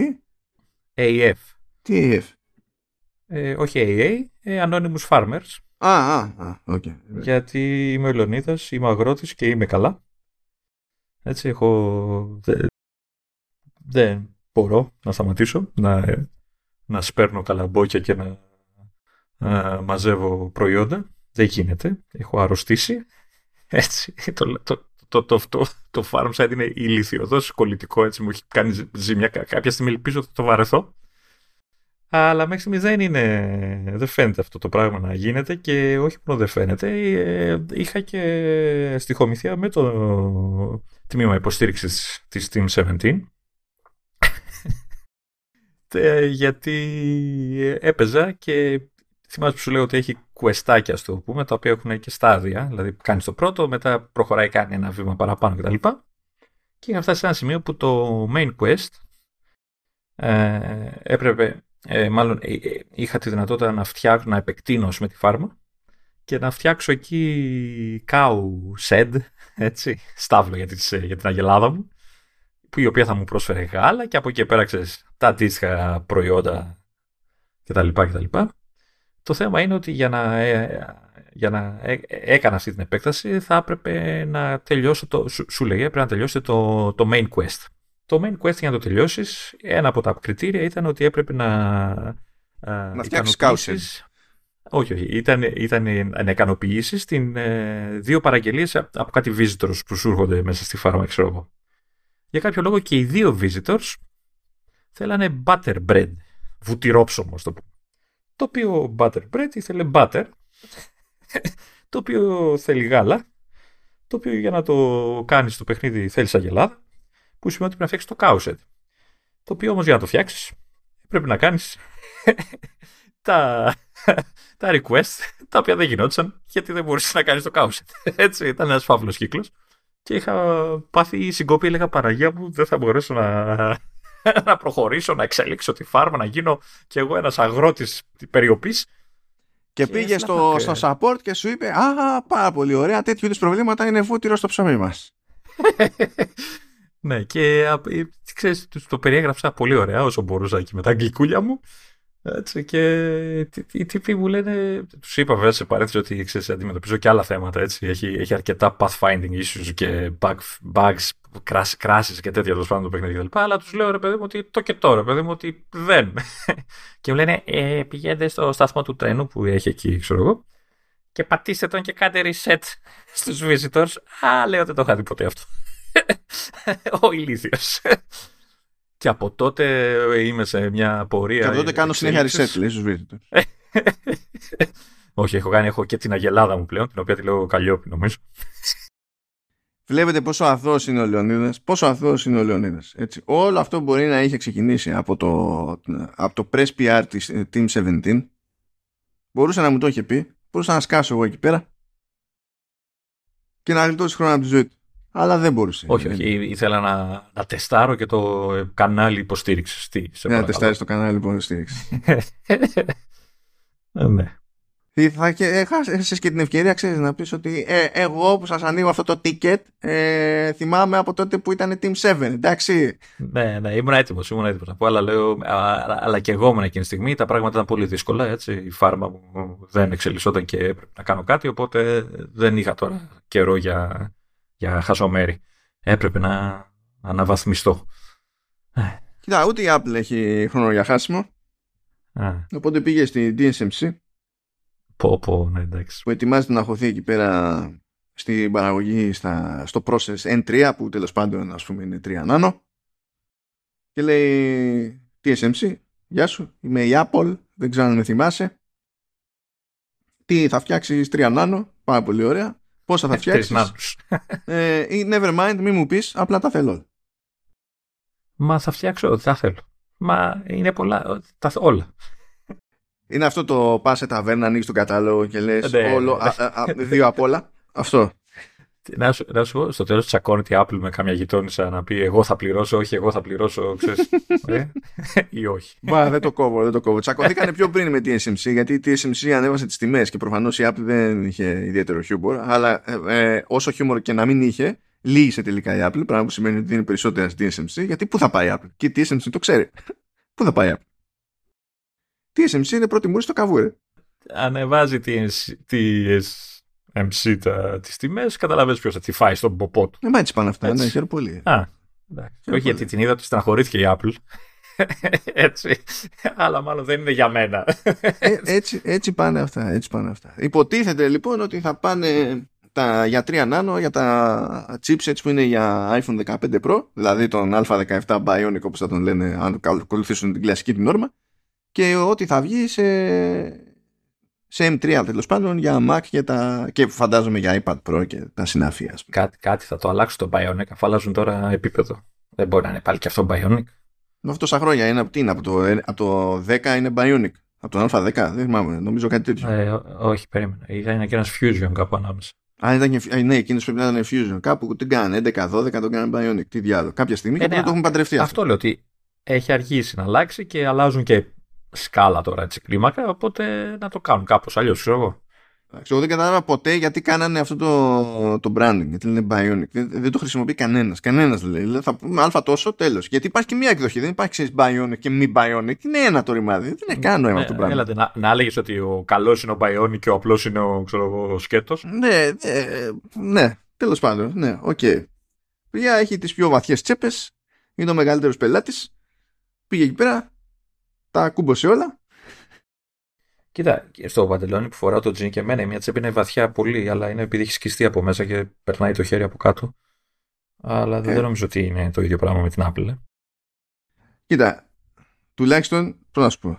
Ε, ε, δεν, έχεις και, δεν είναι και πιθανό να αφήσεις απλήρωτο κάποιον στον Ταϊβάν για να σε κυνηγάει. Οπότε. Ξέρεις, είναι, έχει, το καλό, έχει το κακό του και το καλό του αυτό το, το πράγμα.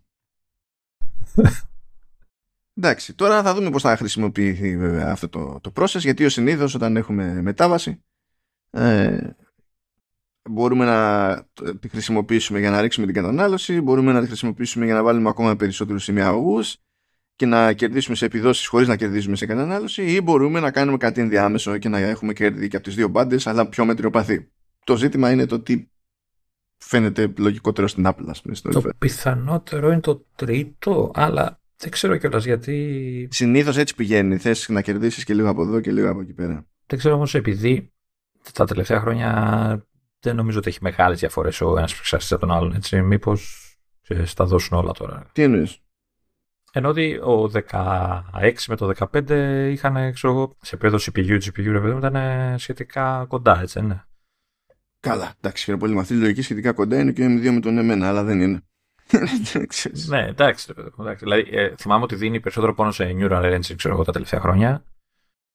Εντάξει, και σι πι γιου, εκεί πέρα, εκεί πέρα που μπλέχτηκε η φάση με τον δεκαέξι ήταν με την τζι πι γιου, γιατί ακούστηκε μετά ότι είχαν πιο φιλόδοξα σχέδια, αλλά ήταν τα λάθος σχέδια.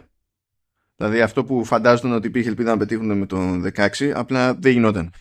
Οπότε ναι, το γυρίσανε μετά στα, στα πιο σίγουρα. Οπότε δεν είχαμε κάτι συγκλονιστικό, ας πούμε. Νομίζω ότι η μεγαλύτερη βελτίωση που είχαμε σε τζι πι γιου στον α δεκαέξι ήταν από σπόντα, επειδή δώσανε περισσότερο bandwidth. Όχι επειδή βάλανε ε, ναι, ουσιοδός, ας πούμε, καλύτερη τζι πι γιου, ας πούμε. Στη... Ε, α, α, αυτό λέω, ότι ίσως τους δώσουν την ευκαιρία να κάνουν αυτό το βήμα που δεν μπορούσαν να κάνουν τη... πέρυσι, ας πούμε. Φέτος, φέτος, πέρυσι. Δεν ξέρω, και αυτό που έχει ακουστεί είναι ότι θέλανε να βάλουν Ray Tracing και λες, φιλά, είναι το κινητό τώρα κατάλλη... ο κατάλληλος στόχος για την περίσταση. Δεν ξέρω πώς φαίνεται. Ναι. Είναι, είναι από όλα στα gaming, αυτό τους θέλει, ε, τους λείπει, ναι. Οπότε ε, καλά, άμα το, άμα το καταφέρουν, το κάνουν, δεν εννοείται ότι μαζί τους, αλλά ποιος παιδιά τώρα παίρνει κινητό και το παίρνει και τον νοιάζουν οι επιδόσεις και λέει ναι ρε γαμώ το, αλλά ξενέρα δεν έχει ray tracing, δεν ξέρω ποιος το λέει αυτό το πράγμα. Γιατί ό, ό, όταν θα πας να τσιτώσεις το chip, ό,τι και να κάνεις, και δώσεις πόνο σε σι πι γιου, τζι πι γιου, είναι τόσο αυτονόητο ότι λίγο αργότερα έρχεται throttling, που τι να κάθεις και να δεις, ναι, αλλά δεν έχει ray tracing εδώ, δεν, δεν μπορεί να λειτουργήσει για πολλή ώρα όλο το πράγμα εκεί πέρα χωρίς να πάρει φωτιά. Τι, τι, τι να λέμε. Τέλος πάντων, τώρα, ναι, εντάξει, οκ. Okay. Ε, αλλά ήταν αστείο αυτό, δηλαδή όταν είδα τον τίτλο που λέει Apple orders entire supply. Αυτό είναι χαριτωμενιά από μόνο του. Οκ, okay, πες εντάξει. Να κάνουμε μια στάση, να μνημονεύσουμε τη, τη λιπ.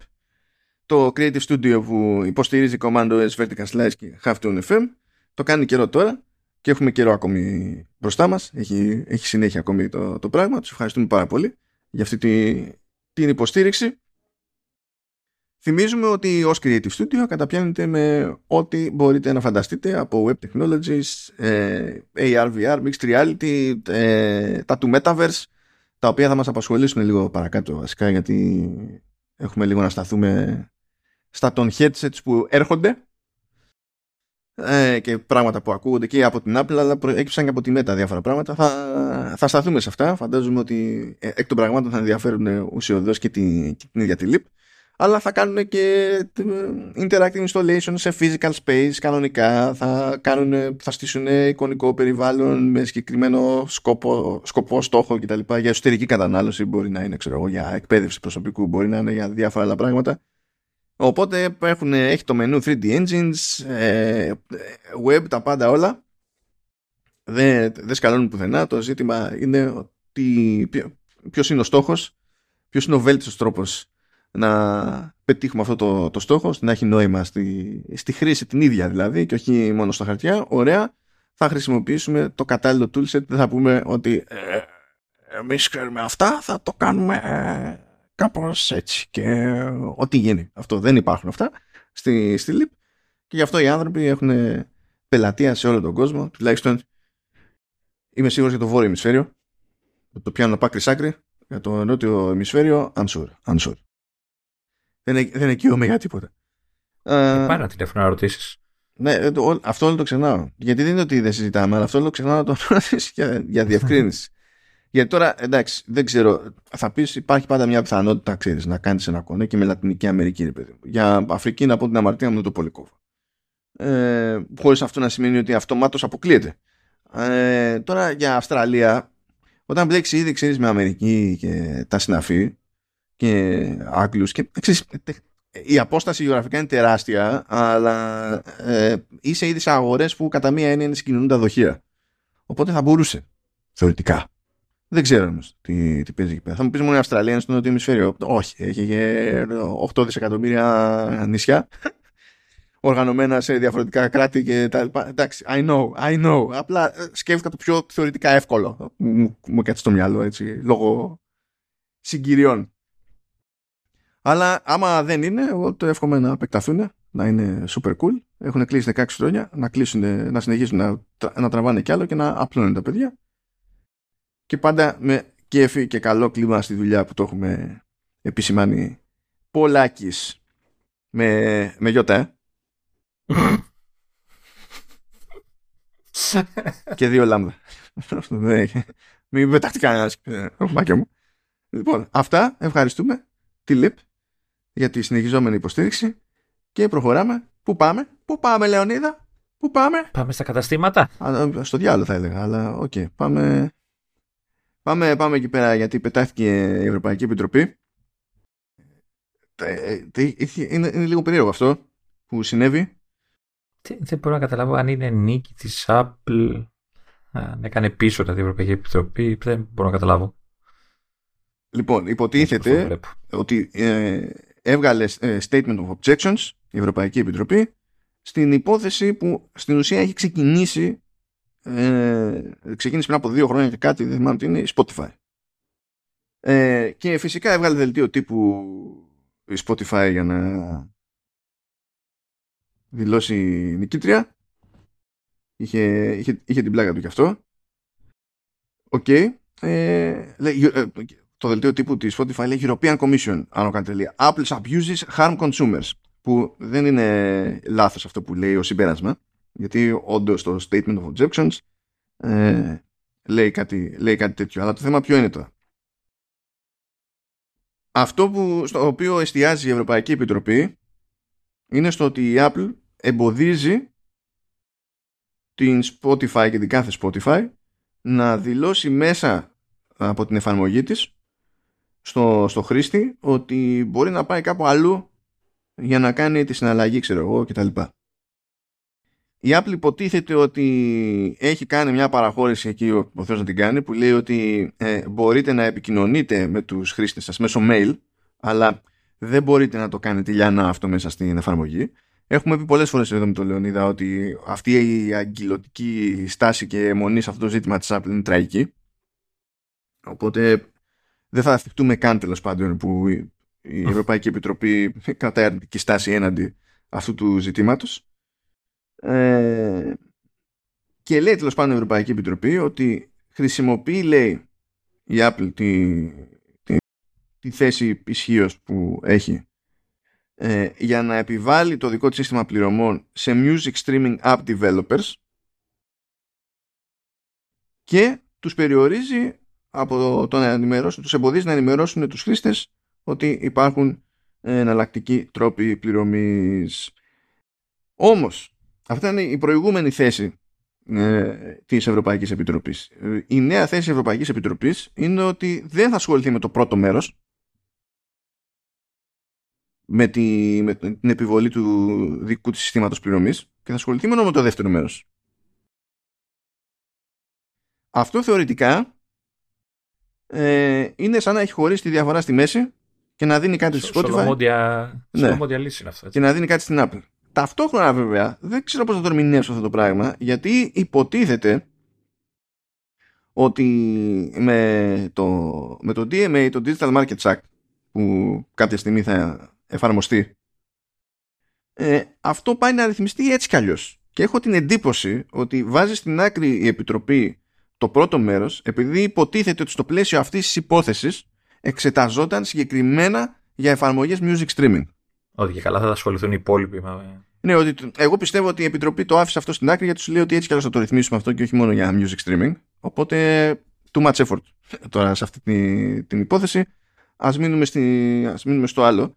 Που και πάλι αυτό εστιάζει σε υπηρεσίες music streaming και πάλι αυτό υποτίθεται ότι θα ρυθμιστεί γενικότερα. Δεν ξέρω δηλαδή ακριβώς τι, υπο, τι έκανε η Επιτροπή εδώ πέρα. ε, γιατί πιστεύω ότι και τα δύο θα ρυθμιστούν όπως και να έχει. Από άλλη μπάντα και το ξέρει η Ευρωπαϊκή Επιτροπή. Οπότε ίσως να μπορούσε απλά να αγνοήσει πλήρως αυτή τη διαδικασία γνωρίζοντας ποια θα είναι η κατάληξη, ξέρω. Αλλά ναι, τέλος πάντων. Θα πει τώρα κάποιος ότι ναι, από τη στιγμή που έχει ξεκινήσει η διαδικασία, όμως δεν γίνεται, θα μπορούσε να κάνει μια δήλωση. Τέλος πάντων, είναι the better way.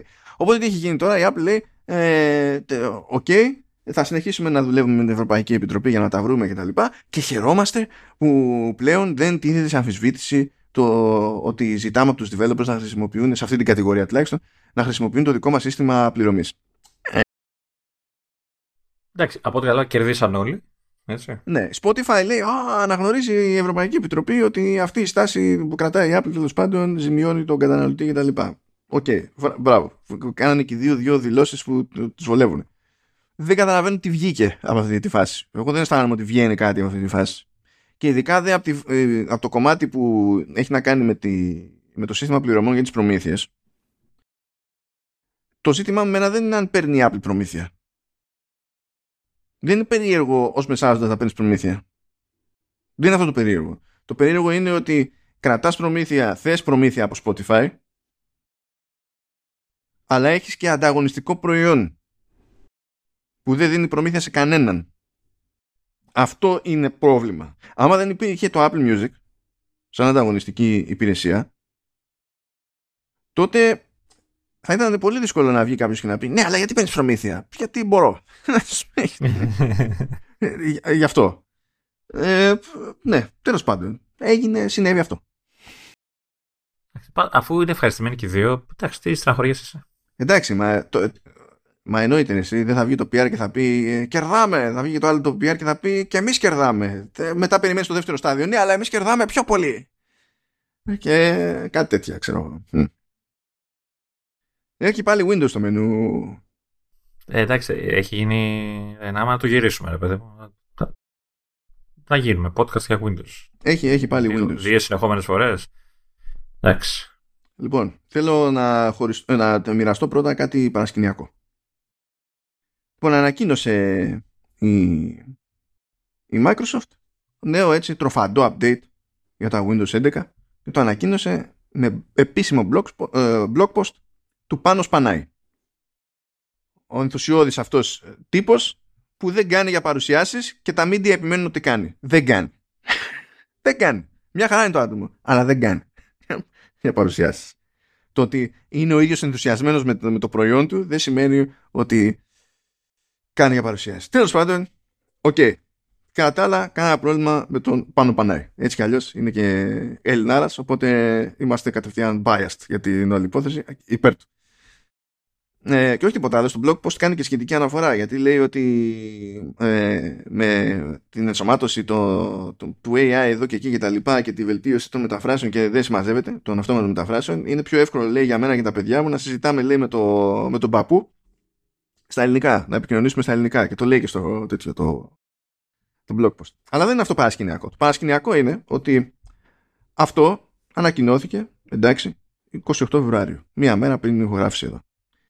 Ε, μία μισή ώρα πριν βγει η δημοσίευση αυτή, ε, μας ήρθε από πι αρ, εμένα δηλαδή, μου ήρθε από πι αρ ε, προειδοποίηση μαζί με το κείμενο σε πι ντι εφ.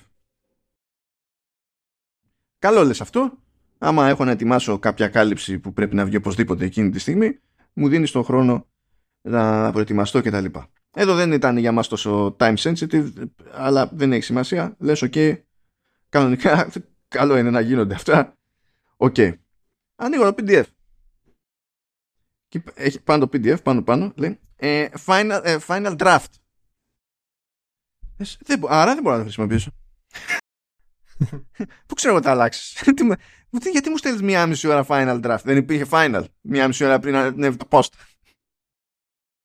Final draft, τι να το κάνω. Τέλος πάντων, ναι.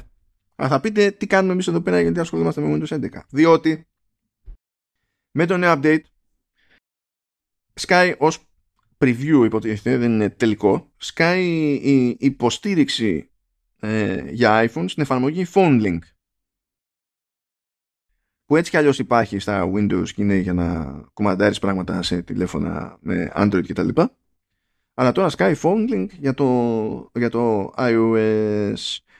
Και από τα βασικά που κάνει αυτή η εφαρμογή είναι ότι μπορεί να δεχθεί, καλά, και να κάνει κλήσεις και να δεχθεί και να στείλει μηνύματα ε, από το τηλέφωνο. Όπως έτσι κι αλλιώς έχουμε εδώ πέρα ε, σε, σε macOS και, και iOS. Μπορούμε να, χρησιμο, να ανοίξουμε το FaceTime, ας πούμε, για να κάνουμε κλίση και εφόσον είναι κλίση προς κινητό, να περάσει η κλίση αυτόματα μέσω του δικτύου κινητής με το τηλέφωνο, παρότι την κάνουμε από Mac. Ή ξέρουμε ότι θα στείλουμε μηνύματα εδώ και εκεί και θα εμφανιστούν και από τη μία και από την άλλη κτλ.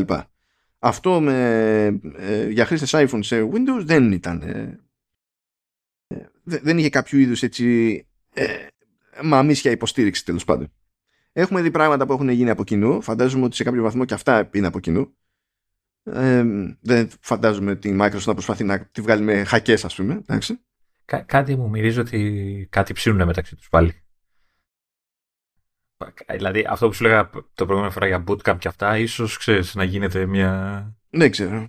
Αλλά είχαμε πει, και, είχαμε πει και σχετικά πρόσφατα ότι είχε μπει υποστήριξη για συγχρονισμό το, το iCloud Photos με την εφαρμογή Photos στο Windows κτλ. Δηλαδή γίνονται κινήσεις εκατέρωθεν την όλη φάση. Α, και το πιο... Αυτό, αυτό δεν το περίμενα, να σου πω αλήθεια. Όχι ότι είναι ιδανική η φάση, αλλά δεν το περίμενα. Υπάρχει και μια, έτσι, κάποια υποστήριξη για, για iMessages. Mm. Μικρή όμως, έτσι, περιορισμένη. Ναι, είναι περιορισμένη. Να... Τέλος πάντων, κατά μία έννοια, τι, τι γίνεται. Μπορεί από το phone link να στείλει κάποιος iMessage, όχι απλά ες εμ ες. Μπορεί να στείλει ες εμ ες, μπορεί να στείλει και iMessage. Και μπορεί να δεχτεί ες εμ ες και να δεχτεί και, και iMessage στο phone link. Αυτό δεν το περίμενε. Ναι, αυτό σίγουρα θέλει έγκριση από την Apple, έτσι, ναι. Ναι, φαντάζομαι πως ναι. Παίζει, παίζει να άλλαξε η Apple και να άνοιξε το iMessage, μόνο έτσι. Επίσης, στην εφαρμογή Phone Link εμφανίζονται και τα notifications του τηλεφώνου. Αυτό είναι κάτι που δεν συμβαίνει στο, σε Mac, αλλά τώρα αυτό κατά μία έννοια είναι σχετικό, διότι υποτίθεται ότι τα mail θα σου έρθουν από τη μία μπάντα, θα σου έρθουν και στο τέτοιο, εμφανίζονται. Τα μηνύματα έτσι κι αλλιώς έρχονται και από εδώ και από εκεί, τα, τα έχεις. Αλλά από ό,τι βλέπω εδώ πέρα είναι όλα τα notifications. Έχει ένα screenshot, ας πούμε, που εμφανίζεται το notification, υπενθύμηση του, από την εφαρμογή Tips, που λες, δεν την κάνω αυτό, αυτό στα Windows. Αλλά τέλος πάντων στις δείχνει όλες, ρε παιδί μου, στις δείχνει όλες. Δηλαδή μπορείς να δεις όλες τις ειδοποιήσεις του τηλεφώνου σου από το phone link, χωρίς να στραφείς το τηλέφωνο καθόλου. Που αυτό τουλάχιστον στην ολότητά του, ρε παιδί μου, δεν, δεν γίνεται σε Mac. Κάποια πράγματα θα λείπουνε. Κάποια πράγματα που είναι phone specific, ας πούμε, θα λείπουνε. Τώρα, στην περίπτωση του messaging, δεν υπάρχει διαχωρισμός οπτικά μεταξύ iMessage και ες εμ ες, δηλαδή εμφανίζονται όλα γκρίζα. Και δεν βλέπεις με μια ματιά τι είναι τι στη, στην όλη φάση. Ε, και φυσικά δεν εμφανίζεται και message history και τα λοιπά. Εμφανίζονται μόνο αυτά που στην ουσία ε, έχουν... περάσει μέσα από το founding. Τοπικό δηλαδή, ιστορικό. Ναι, ναι. Και αντίστοιχα δεν υποστηρίζεται και, δεν υποστηρίζεται και group messaging. Προφανώς πρέπει να κουμπώσεις στο iCloud μετά για να γίνει όλο αυτό που λες. Ναι, Α, ναι. Και προφανώς δεν κουμπώνεις στο iCloud. Α, ναι. Και ότι αυτό φαντάζομαι ότι δηλαδή γίνεται μεταξύ συσκευών, γιατί συνδέεται λέει μέσω Bluetooth και γίνεται όλο αυτό το πέρα εδώ θα γίνεται τοπικά. Ε, ε. Κοίτα, έχει λίγο τη μορφή workaround, έτσι. Είναι λίγο χακιά, ας το πούμε. Αλλά πρέπει να έχει έγκριση από την Apple. Δεν, δεν νομίζω αλλιώς. Θα, θα πέφτει η Apple να τη φάει τη Microsoft. Ναι, πιστεύω, πιστεύω ναι. Πιστεύω. Αυτό είναι cute. Αυτό είναι cute. Γιατί όπως έχουμε πει πολλές φορές, εμείς μπορεί να είμαστε βλαμμένοι, αλλά υπάρχει πολλοί κόσμος εκεί έξω. Μπορεί κάλλιστα να έχει iPhone, αλλά κατά τα άλλα να δουλεύει σε Windows. Να. Γενικά, γενικά θέλει λίγο έτσι βελτίωση όλη η συνεργασία. Ναι. Ακόμα και, για, και το απλό αντιγράφω φωτογραφίες στο πι σι μου. Για, εντάξει, απλό είναι και πάλι. Υπήρχαν πε, περιόδοι που ήταν πιο δύσκολο όπως θα έπρεπε. Αλλά εντάξει. Λοιπόν, τώρα το μενού, παιδιά, έχει, έχει φημολογίες. Υπάρχουν διάφορα πράγματα που έχουν ακουστεί για iPhone δεκαπέντε και τα λοιπά, αλλά επειδή κινούνται σε επίπεδα έτσι, υπερβολικής χαζομάρας, Πέσελς είναι λίγο πιο λεπτά, αλλά αυτό δεν θα κάνουμε τέτοιου είδους σκόπο αυτή τη φορά. Ίσως όταν θα έχουμε κάτι πιο μαζεμένο εκεί πέρα, να πούμε ότι σε αυτό το επεισόδιο θα καθίσουμε να τα βάλουμε κάτω και να γουστάρουμε. Αλλά, αλλά θα εστιάσουμε σε κάποιες άλλες προϊόντικες κατηγορίες ε, και θα ξεκινήσω έτσι λίγο χαλάρα, ε, διότι έχουμε ένα ψωγύρισμα από τον Μινγκ Τσικουό, που είχε βγει, είχε πει ότι ε, έχει βάλει στην άκρη την ανάπτυξη νέου iPhone εσύ η Apple. Πέρασαν δύο μήνες και λέει «Α, τελικά δεν έχει βάλει στην άκρη. Συνεχίζεται», λέει, «η δουλειά». Ε, αποφάσισε, ρε άνθρωπο. Ε, ναι, ναι, είναι, αυτό, αυτό είναι λίγο αστείο τώρα στη, στην όλη φάση. Και υποτίθεται ότι θα έρθει στο σουλούπι του άιφον δεκατέσσερα, λέει, or something, και ότι ε, θα είναι και το πρώτο τηλέφωνο της Apple που θα χρησιμοποιεί το δικό τους modem. Αυτό είχε ακουστεί για πιο παλιά, ότι θα προσπαθήσουν να φορέσουν το πρώτο τους modem εκεί πέρα πριν το βάλουν στα πιο ακριβά τηλέφωνα. Ε, με τη λογική ότι θέλουν να είναι σίγουροι ότι, είναι, ότι θα παίξουν στο επίπεδο που θέλουν να παίξουν, τέλος πάντων, πριν το χώσουν στα πιο τροφαντά, ας το πούμε έτσι. Ε, πάντως, αν δεν βγει κάποιο μίνι, νομίζω σταματάει η Apple να κινείται στον χώρο των μικρών τηλεφώνων πλέον, δηλαδή μικρό, τέλος πάντων, μικρότερο. Έτσι, δηλαδή τα, τα ες ι ήταν πάντα λίγο πιο μικρά, πιο μαζεμένα και ήταν για ένα συγκεκριμένο κοινό που ήθελε τέτοια τηλέφωνα, να χωράει στην κολότσεπη. Ε, νομίζω τώρα, ναι, δεν, από όσο ξέρω δεν θα ασχοληθεί πάλι με κάτι τύπου mini, οπότε πλέον όλα είναι πάνω από έξι ίντσες στα τηλέφωνα της. Ε, ναι, όλα τα υπόλοιπα είναι πάνω από έξι ίντσες, ναι. Είναι, είναι αστείο βέβαια, έτσι, όταν πριν από λίγα χρόνια η ίδια εταιρεία έλεγε «Α, αυτό είναι το καλύτερο form factor» και μιλάει για το φάιβ ες και τα λοιπά. Ε, καλά, τώρα έχουν περάσει τόσα χρόνια από... Ναι, εντάξει. Έγινε αστείο πώς γυρνάνε, πώς, πώς αλλάζει ο καιρός. Ναι, ναι. Ε, αυτό είναι το ένα. Το άλλο το βάλα για πάρτι σου, Λεωνίδα. Έτσι, για να μου το τρίψεις στη μούρη. Το έβαλα για πάρτι σου, διότι υποτίθεται ότι παλεύει εκεί πέρα η Apple να σκάσει κάποια στιγμή iPad Pro με ο ελ ι ντι panels και το έχουμε ξανασυζητήσει αυτό, εντάξει, και ότι είναι πιο δύσκολη υπόθεση σε αυτά τα μεγέθη και όπως πρέπει και για να μην έχεις το, το άγχος για το burning και και και και φυσικά επειδή είναι η Apple πρέπει να το κάνει με έναν τρόπο που δεν ακολουθούν όλοι οι υπόλοιποι και κάθε και χτυπιέται εκεί πέρα με τους προμηθευτές, με Samsung και ελ τζι νομίζω και τα λοιπά, για να φτιάξουν κάτι panels σε έντεκα και δεκατρείς ίντσες εμ, που να έχουν δύο στρώσεις. Δύο στρώσεις ο ελ ι ντι. Όχι, γιατί έτσι κι αλλιώς κάθε οθόνη έχει πολλαπλές στρώσεις από πράγματα.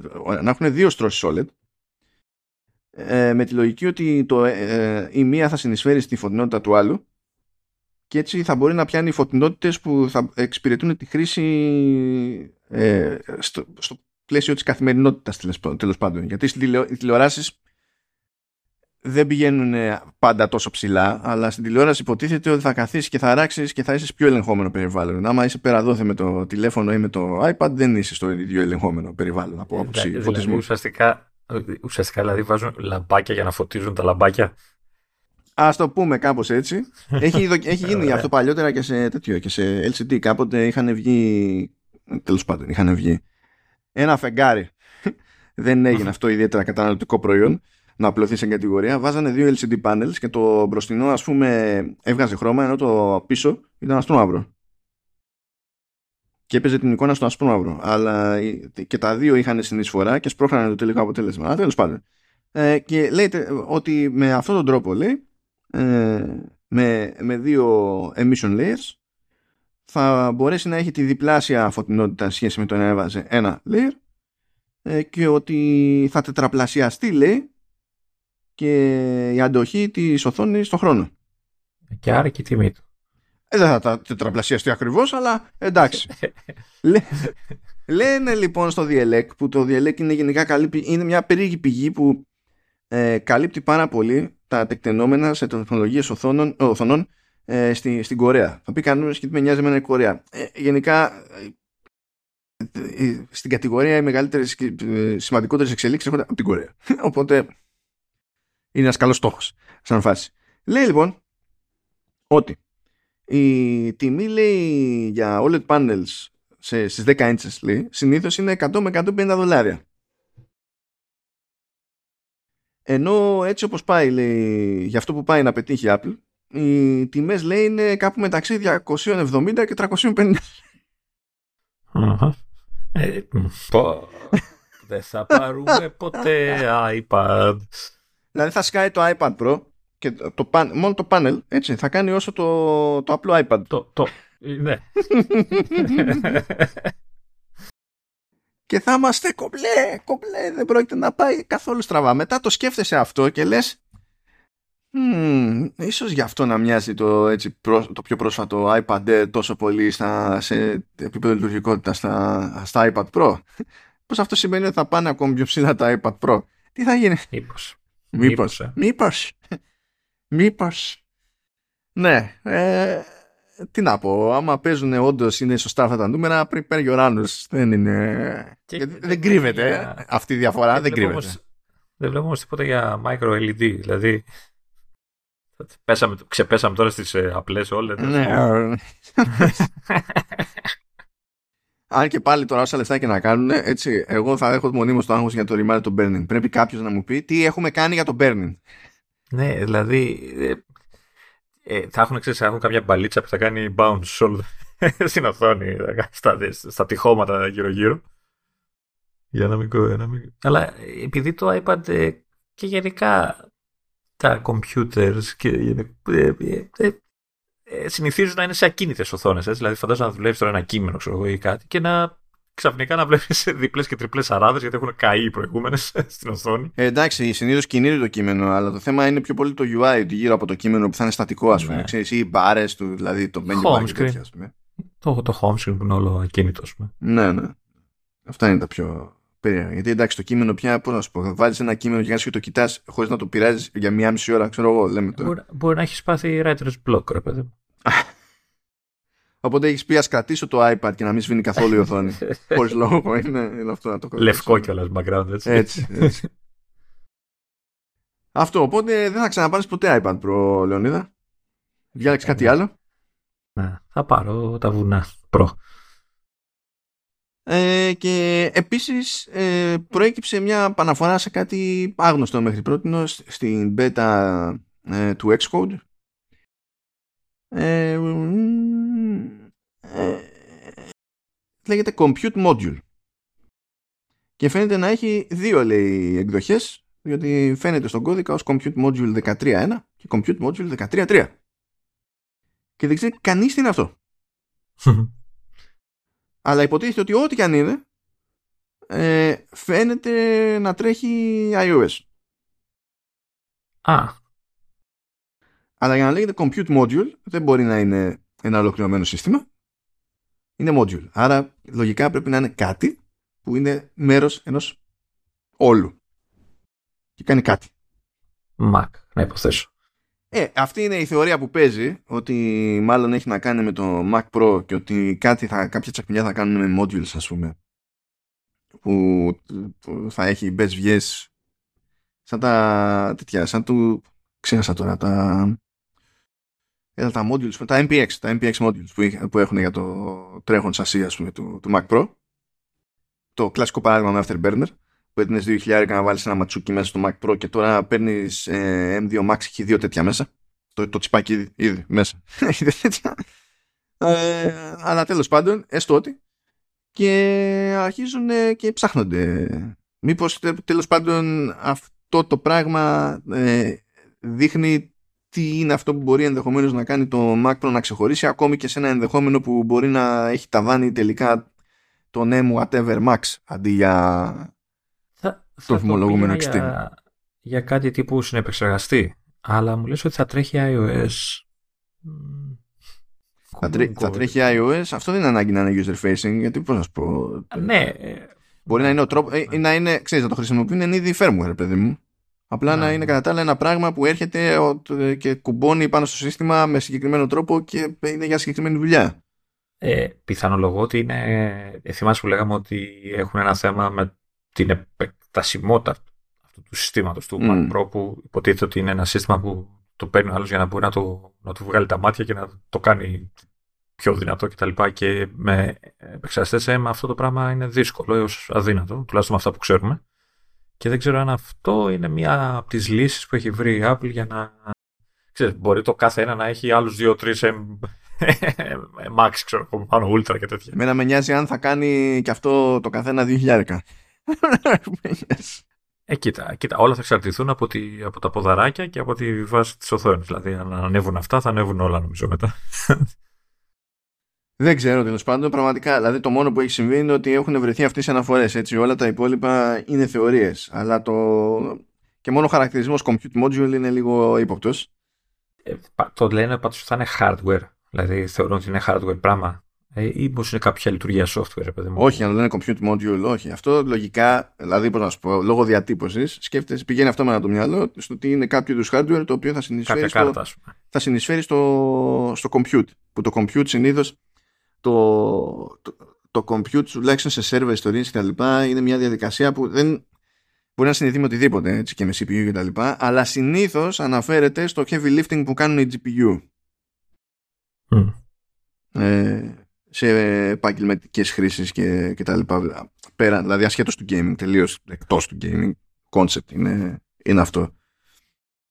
Είναι, ρε παιδί μου, πόσο, όπως υπάρχει τέτοιο, όπως έχει τις επαγγελματικές κάρτες η Nvidia, και εκεί πέρα αυτό που σε, νοιάζει, που σε νοιάζουν είναι οι CUDA cores, γιατί υποτίθεται ότι ε, τους χρησιμοποιεί το σύστημα για να κάνει γενικότερο compute, όχι για να πει τώρα θα φτιάξουμε θρι ντι graphics. Ναι. Ε, και ίσως στην ουσία, ξέρεις, αυτό το κέρδος που θα είχαν από έναν, ξέρω εγώ, M something extreme, να το έχουν σπάσει σε κάτι άλλο που κουμπώνει, και η διαφορά του Mac Pro να είναι ότι εκεί πέρα μπορείς να κουμπώσεις αυτά, ενώ στο στούντιο δεν μπορείς να κουμπώσεις τίποτα τέτοιο. Λέμε τώρα. Λέμε, αλλά θεωρία, θεωρία όλα αυτά. Ναι, θα πρέπει αυτά βέβαια να αξίζουν, έτσι, να είναι κάτι που θα κάνει τον άλλο το σκεφτεί. Θα δούμε, θα δούμε. Μπορεί να είναι, ξέρεις, σε module, να είναι ένα στούντιο. Να βάζεις ένα στούντιο μέσα στο Mac Pro. Ε, εν, εννοείται ότι από ό,τι καταλαβαίνω πάμε για ντάμπλιου ντάμπλιου ντι σι για αυτά τα πράγματα, έτσι, δηλαδή αργήσαν που αργήσαν, πάνε, πάνε για εκεί τώρα. Ε, τε, ταιριάζει πια, γιατί είναι το κοινό σου εκεί πέρα που ενδιαφέρεται περισσότερο για πρόσταφ, οπότε νομίζω ότι ταιριά, έτσι όπως έχει γίνει η φάση τώρα, ταιριάζει να πετάξει εκεί πέρα και το, και το headset και το, και το Mac Pro. Λέγαμε τέτοιο, ε, θα πω τώρα προηγουμένως. Κοίτα, το headset πρέπει να το δείξουν χωρίς να βγει άμεσα. Ε, να δείξουν όμως εικόνα ή απλά να το αναφέρουν, να το πάρουν? Όχι, όχι, όχι. Πρέπει να το δείξουν. Όπως κάνει και με το Mac Pro πριν το δούμε. Ουσιαστικά. Όχι, ε, τότε έπρεπε να το κάνουν αυτό το πράγμα πριν το δούμε, επειδή ο, όλη η αγορά πίστευε ότι τον έχουν παρατήσει. Να. Ήταν πι αρ move εκείνο, ήταν άλλο καπέλο. Αλλά όταν έχει να κάνει με ε, μπάσιμο σε νέα κατηγορία, δηλαδή όταν, το πρώτο iPhone το έδειξε έξι μήνες πριν βγει. Κάτι ανάλογο έγινε με το Apple Watch. Το είδαμε και ε, νομίζω το είχαμε δει κάπου Σεπτέμβριο, δεν θυμάμαι τι είναι, και βγήκε Απρίλιο. Όταν έχει να κάνει τέτοιο μπάσιμο, το χειρίζεται αλλιώς. Γιατί δεν γίνεται να μην το κάνεις και να περιμένεις ξαφνικά να έχουν ετοιμάσει οτιδήποτε developers στο λανσάρισμα. Απλά δεν γίνεται. Ε, εγώ θα πόνταρα, το είχα ξαναπεί εδώ πέρα, θα πόνταρα σε ξεχωριστή παρουσίαση, ειδικά για την περίπτωση του, του headset. Αλλά έτσι όπως πάει το timing, δεν είμαι πολύ σίγουρος ότι... Δεν τους βγαίνει, ναι.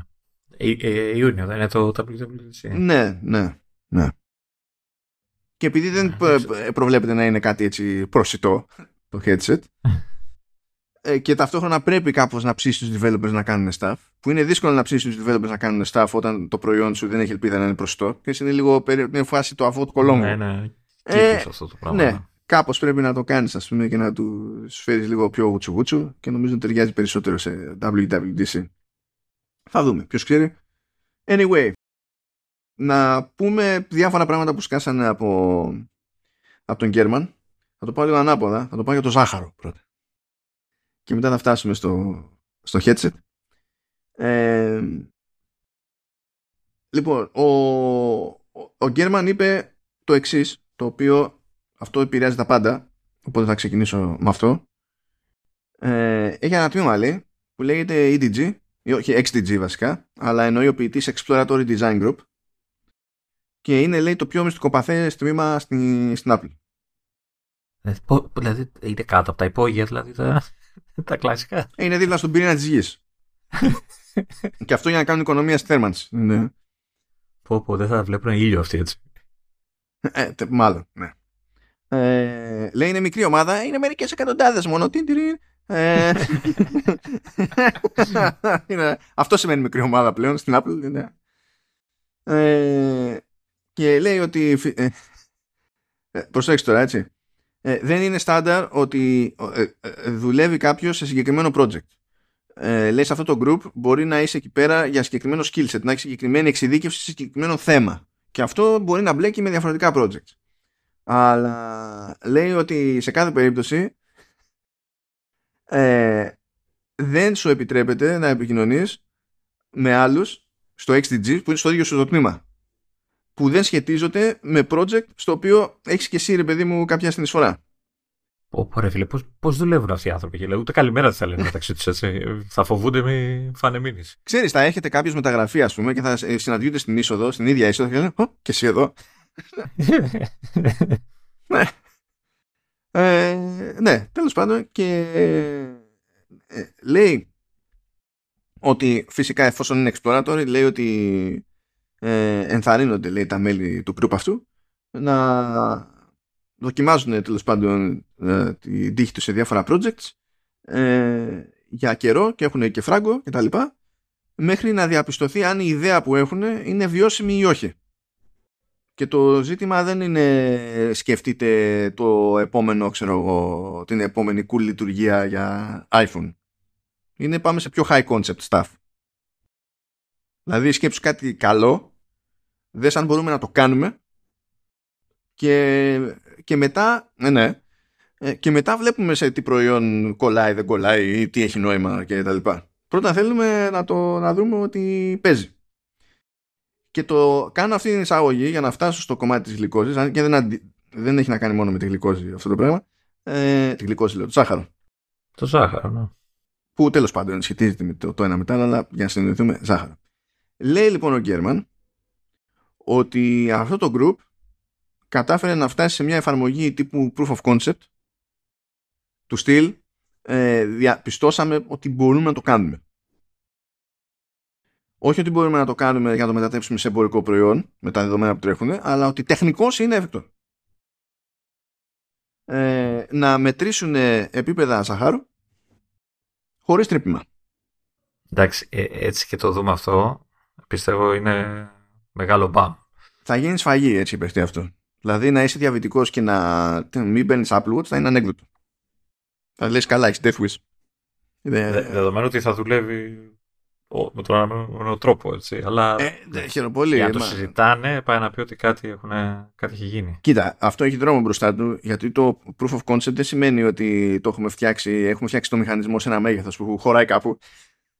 Ε, ναι, εντάξει. Ή, ή, ή κατασκευάζεται σε κόστος που να μπορεί να διατεθεί ως εμπορικό προϊόν και να μην είναι κάτι που απλά το κοιτάμε εμείς μεταξύ μας. Ε, έχει πολλή δουλειά, ρε παιδί μου, ε, από πίσω. Αλλά δεν είναι μόνη η δουλειά του, του group, γιατί αυτοί κάθονται και χτυπιούνται με νέες τεχνολογίες οθονών, αυτοί κάθονται και χτυπιούνται με έι άι, αυτοί χρησιμοποιούνται ε, τέλος πάντων, ε, αυτοί κάθονται και χτυπιούνται με θέματα διαχείρισης ενέργειας και τα λοιπά, με τεχνολογίες μπαταρίας, αλλά είναι αυτό, είναι, είναι, είναι γενικότερα. Δηλαδή δεν είναι η λογική κάνε καλύτερη την μπαταρία του iPhone, είναι πρέπει να προσπαθήσουμε να κάνουμε καλές μπαταρίες. Ναι. Και μετά θα κάνουμε τα ακουμάτα για το όπου έχει νόημα κτλ. Και κάτι θα μας απασχολήσει όσον ούπο είναι ότι ψάχνονται στο κομμάτι του headset ώστε με κάποιο τρόπο, τέλος πάντων, η χρήση του να προσφέρει και βοήθειες σε άτομα με προβλήματα όρασης. Τιν, τιν. Mm.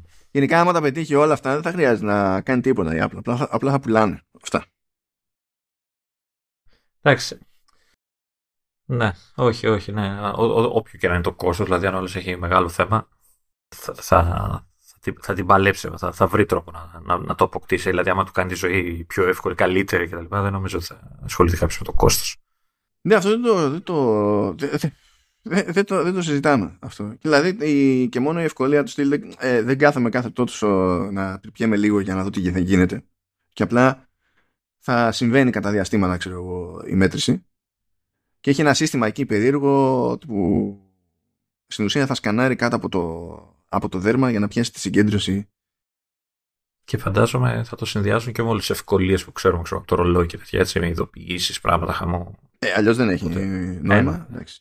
Τώρα αυτό πρέπει να το κάνουν αρκετά μικρό ώστε να είναι βολικό, να μπορεί να μπει στο, ως μηχανισμός στο, στο ρολόι. Μπορεί να, δεν ξέ, ποιος ξέρει δηλαδή μέχρι πότε θα τραβιούνται με αυτήν την ιστορία. Θα πρέπει να φροντίσουν να, έχουν αρκε, να, να είναι αρκετά αξιόπιστα τα αποτελέσματα, αλλιώς είναι pointless. θα πρέπει να δουν τι θα γίνει με κατανάλωση για να μην πεθαίνει το Apple στη διαδρομή. Ξέρετε, σκεφτόμαστε. Καλά, εν, εν, εννοείται ότι όλα αυτά που λες έτσι υπονοούν για πολύ καιρό ακόμα δοκιμές και, και μόνο για την έγκριση που χρειάζεται να πάρουν από τους διάφορους οργανισμούς. Νομίζω μιλάει από μόνος για πόσο καιρό χρειάζεται ακόμα για να γίνει κάτι τέτοιο. Ε, δεν ξέρω. Τώρα μου ήρθε έτσι σαν ιδέα, μήπως όλο αυτό κουμπώνει και με εκείνες τις παλιότερες φήμες που, που ακούγαμε για και τα smart bands, τα λουράκια δηλαδή που μπαίνουν στο Apple Watch με, ξέρεις, και να έχουν κάποια λειτουργία εξτρά, ξέρω εγώ κτλ.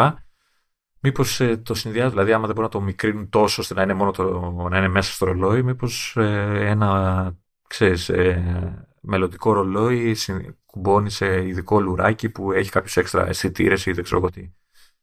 Μήπως ξέρεις, κουμπώνουν όλα αυτά μαζί, ξέρω. Και λέει όλο αυτό είναι, είναι, είναι ψέμα και απλά έχεις ένα ρολόι ή ένα λουράκι που ε, πετάει βελόνες και σε τρυπάει παντού. Φαντάζεσαι.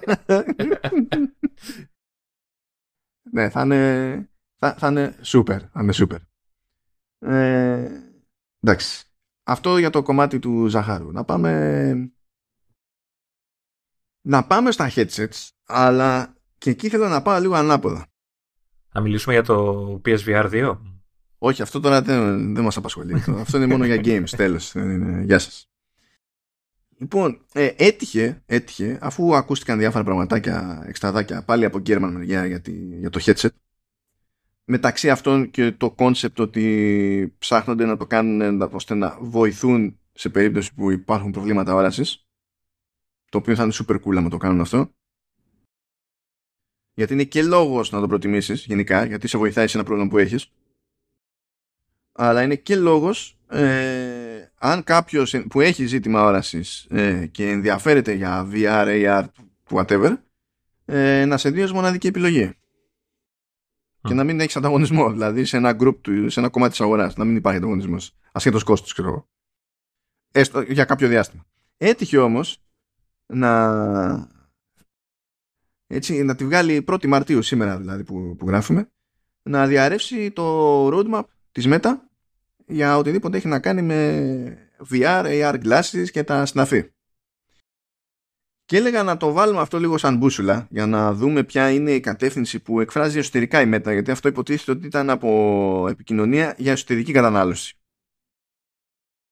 Έμεινε πολύ μέσα αυτή η επικοινωνία. Είναι σαν τα τέτοια, σαν τις δηλώσεις που κάνει εσωτερικά ο Κουκ για τη, για τη διαρροή εταιρικών μυστικών και, και τα λοιπά, και βγαίνει κατευθείαν προς τα έξω το μήνυμα. Ε, τέλος πάντων, ναι, οκ. Okay. Και βγαίνει τέλος πάντων το τι θέλει να κάνει η, η Meta στο επόμενο διάστημα. Λοιπόν, ε, λέει πρωτίστως ότι θα έρθει μέσα στο έτος Quest τρία. Εντάξει, αναμενόμενο. Ναι, γιατί είναι τρία χρονάκια το Quest δύο. Και από ό,τι βλέπουν, λέει αυτοί, αυτοί που πήραν πιο πρόσφατα Quest δύο, ειδικά λέει, σχετικά νέοι και νέοι χρήστες, Ε, και μετά από την εορταστική περίοδο που φύγανε πολλά, λέει, ε, δεν τα χρησιμοποιούν πολύ. Και αυτό είναι πρόβλημα. Είναι πρόβλημα γιατί δεν θα σε ξαναπροτιμήσουν. Ταυτόχρονα έχει παλιώσει και το προϊόν, πρέπει να βγάλουμε κάποιο άλλο κτλ. Θα έχουμε λογικά, λέει, μέσα στο έτος το Quest τρία. Και λέει, αυτό έχει κωδική ονομασία Stinson, εντάξει. Και θα πρέπει, λέει, με, τη, με αυτά που θα δείχνουμε ότι μπο... τι προσφέρει το Quest τρία, να ψήσουμε, λέει, τους προηγουμένους και να πείσουμε, λέει, και τον κόσμο ότι όλα αυτά που θα κάνει καλύτερα ή που θα κάνει που δεν έκανε πριν και τα λοιπά αξίζουν το ότι θα κοστίζει λίγο παραπάνω. Uh-huh. Το Quest δύο ήταν τρία, στα τρία εκατοστάρικα και πάει στα τέσσερα εκατοστάρικα, και τώρα σου λέει βγάλουμε το Quest τρία και θα το βγάλουμε και θα είναι πιο ακριβό. Εντάξει, καλά θα έχει ανοίξει το δρόμο η Sony τώρα, έτσι. Ποια Sony, εκεί πέρα είναι πάλι μόνο για gaming. Αυτοί έχουν άλλες φιλοδοξίες. Είναι μόνο. Ναι, μιλάω για, για τα χρήματα τώρα, ότι έχει ανοίξει λίγο. Ε, καλά. Με αυτή τη λογική χαίρομαι πολύ. Τον έχει ανοίξει η ίδια η Meta που έβγαλε το Quest Pro εκεί πέρα που κάνει χίλια πεντακόσια. Yeah, okay. ε, βγήκε στα χίλια πεντακόσια και σε χρόνο μηδέν μπήκε σε έκτος στα χίλια εκατό. Και τα reviews ήταν και γενικά έτσι λίγο demi. δεν, δεν έχει πάει πολύ καλά αυτό. Με τη λογική ότι βγήκε το Quest Pro ξέρεις, για να δείξεις ότι άμα το ζήτημα δεν είναι να κρατήσουμε το κόστος έτσι χαμηλό, δείτε τι μπορούμε να κάνουμε. Και δεν εντυπωσιάστηκε κανένας. Και δεν εντυπωσιάστηκε κανένας, διότι το ζήτημα δεν είναι απλά το hardware, είναι ότι όλα τα περί software που κάνει εκτός του gaming, ας πούμε, η Meta είναι αμφιβόλου χρησιμότητας και τα λοιπά. Γι' αυτό λέει λοιπόν, πρέπει να τους πείσουμε. Ε, και πρέπει λέει με το που βάζουν το headset αυτό που θα είναι mixed reality, δεν θα είναι λέει σαν το Quest που είναι γεια σας στην ουσία, μία που το φορέσεις και μία που ξεχνάς να παίξω, ε, πρέπει να, να τους βολεύει και να είναι φυσικότερο και καλύτερο το αποτέλεσμα και η χρήση με τη μία. Πρέπει να μπορούν λέει να κινούνται έτσι στο χώρο στο σπίτι τους και να θεωρούν αυτονόητο ότι δεν θα αντιμετωπίσουν κάποιο πρόβλημα με το πότε θα έρχεται η ειδοποίηση ότι ο πακέτο πας να βρεις κάπου ή πότε θα βλέπεις μπροστά σου με τις έξτρα κάμερες τέλος πάντων τι παίζει και τα λοιπά και τα λοιπά. σαράντα μία νέες εφαρμογές λέει τάζουνε, το οποίο μάλλον σημαίνει ότι σαράντα μία νέες εκδόσεις υπάρχουν των εφαρμογών και κάποιες καινούργιες. Uh, including new mixed reality experiences. Κάθε φορά που βλέπω experience σε τέτοιες ιστορίες νευριάζω. Με τον όρο νευριάζω. Όλα είναι experience. Ακόμα και η Microsoft για τα Windows είναι new, new search experience. Τι χέσε μας ρε Ναντέλα. Ε, εντάξει τώρα, είσαι, είσαι πεζός. Όλα είναι μια εμπειρία. Πεζό είμαι και Seats, αλλά τέλος πάντων. Ε, λοιπόν, δύο χιλιάδες είκοσι τέσσερα λέει, ε, θα έρθει ένα πιο προσιτό λέει, που έχει κωδική ονομασία Ventura. Και ο στόχος μας λέει με αυτό το προϊόν είναι ξεκάθαρος. Να κάνουμε ό,τι καλύτερο μπορούμε στη, μικρο... στη πιο ε, ελκυστική τιμή που, που παίζει στα... στο καταναλωτικό βι αρ. Φοβερή σκέψη. Αφού για αυτό δεν θα το... Ναι, οκ. Okay. Εντάξει. Ε, είναι άγνωστο το αν θα συνεχιστεί έτσι το πείραμα εκεί με, τη... με το Pro κομμάτι, δηλαδή του, του Quest Pro. Είναι άγνωστο. Ε... Αλλά ε, υποτίθεται ότι ετοιμάζεται ένα πιο προηγμένο. Τώρα το αν θα είναι συνέχεια του Pro ή θα είναι κάτι άλλο δεν ξέρω. Έχει κωδική ονομασία Λατζόλα, ε, που θα, θα βγει θα κάποτε τζόλα. Κάτι τέτοιο. Θα βγει κάποτε και θα έχει λέει φωτορεαλιστικά Codec Avatars από αυτά τα demo που έχουμε δει, που αυτό πρέπει να σημαίνει ότι θα βγει πολύ κάποτε. Πολύ κάποτε. Γιατί άμα δείτε που τρέχουν αυτά τα demo, δηλαδή είναι ένα headset, το φοράει ο άλλος, να δει τι, τι είναι δίπλα. ε, σε stack το hardware για να τρέξει αυτό, είναι γελάμε. γελάμε. Ε, και λέει, we want to make it, γι' αυτό τώρα το super duper που θα βγει κάποτε, we want to make it high resolution for work use and really nail work, text and things like that. Όραμα. Όραμα. Τι εννοεί text, δηλαδή θα γράψεις κείμενα και θα φοράς την κάσκα πάνω. Ναι, θα μας απασχολήσει αυτό σε λίγο και με την Apple. Ναι. Α, είπαμε ότι έχουν αυτά τα συστήματα που έχουν. Μιλάμε τώρα για βι αρ και Mixed Reality κτλ. Οκ, okay, μπράβο. Μ' αρέσει που ο ιστορικός όρος εντωμεταξύ γιατί, που έχει να κάνει με, τα, με τον καταναλωτή. Που λέει ότι θέλουμε growth, δηλαδή να φτάσει σε περισσότερους, να ανοίξει αγορά, retention, να μένουνε μετά, να συνεχίζει η χρήση και resurrection. Αυτό μ' άρεσε πάρα πολύ. Να, να έρθουν πίσω οι παλιοί. Ναι, αυτοί που το έχουν παρατήσει να επανέλθουν τέλος πάντων. Και λέει we need to be better at social and actually make those things more reliable, more intuitive so people can count on it. Μπράβο, μπράβο. Τόσα χρόνια και ακόμη είμαστε ε, στα βασικά. Ε, άμα δεν κάνουν κάτι για την αυτία δεν υπάρχει περίπτωση. Εντάξει, αυτό, αυτό έχει μαζευτεί αρκετά. Αυτό έχει μαζευτεί αρκετά. Και το Quest δύο είναι αρκετά καλός σε αυτό και το Πι Ες Βι Αρ δύο είναι αρκετά καλός σε αυτό. Α, μου είπες τώρα ένα data που με case. Γιατί έχω ψηθεί πολύ για Βι Αρ δύο. Ναι, είναι, είναι. Εντάξει. Αυτά σε μεγάλο βαθμό είναι και, και θέμα hardware. Αν, δεν είναι μόνο Α, θέμα άμα. hardware, αλλά είναι και θέμα hardware. Εντάξει. Απλά το φοβάμαι γιατί ζαλιζόμουν πολύ με το ένα. Οπότε... Κοίτα, αυτό που δεν το γλιτώνεις ακριβώς είναι... είναι το ζόρι σε περιπτώσεις που ε, κινείσαι πάρα πολύ στον ε. εικονικό χώρο, αλλά εσύ μένεις ακίνητος. Διότι εκεί πέρα πηγαίνει κόντρα ο οργανισμός, δηλαδή οι, οι αισθήσεις σου δίνουν ανάποδα ε. μηνύματα στο, στο σύστημα. Ε, α, αυτά, αυτές είναι όμως οι εμπειρίες που θες να παίξεις στο βι αρ. Έτσι, εμπειρίες, τα, ναι. τα πλήρη παιχνίδια σου. Δηλαδή, θέλω να παίξω το Resident Evil, το, το γούστρα πολύ και στα, στα δέκα λεπτά ψάχνω να βρω typewriter για να σώσω. Να μην ξεράσω πουθενά. Είχα, ναι, είχα μια διαφωνία με αφορμή το πι ες βι αρ για το, επειδή τέλος πάντων έχει ξεχωριστές ρυθμίσεις το πι ες βι αρ για να παίξει καθιστός όρθιος, ναι, ναι, ναι, ή να κινείσαι και στον χώρο. Και υποτίθεται ότι ο αγγλικός όρος για το τελευταίο ενδεχόμενο είναι room scale. Και για κάποιο λόγο, μια ψυχή εκεί έξω επέμενε ότι ένας λογικός τρόπος να αποδώσει τον όρο room scale είναι δωμάτιο υποκλίμακα. Ναι. Ε, ε, η αλήθεια δεν ξέρω ακριβώς τι, σε τι αναφέρεται αυτός ο όρος, δηλαδή τι, τι σχέση έχει με το... Τι, τι... Βασικά αυτό που λέει το, το δωμάτιο υποκλίμακα δεν σημαίνει τίποτα. δεν σημαίνει Καλά, τίποτα. Δεν σημαίνει τίποτα, τίποτα. Και σίγουρα δεν σημαίνει το ότι παίζω στην κλίμακα μεγέθους του δωματίου. Δηλαδή αν ήταν να πεις κάτι θα έλεγες ότι είναι για παιχνίδι σε κλίμακα δωματίου. Εκεί υπήρχε μια πιθανότητα να συνεννοηθούμε. Ε... Γιατί δεν ρωτάς, το main δεν είναι το δωμάτιο, το main είναι κλίμακα. Σε τι κλίμακα παίζει αυτή η δραστηριότητα, αυτό. Δεν λες σε τι δωμάτιο. Ε, ε, είναι σε ένα δωμάτιο υποκλίμακα. Και τι σημαίνει αυτό, ποια είναι η κλίμακα, ε, κλίμακα. Ε, η σκάλα, η σκάλα απ' έξω.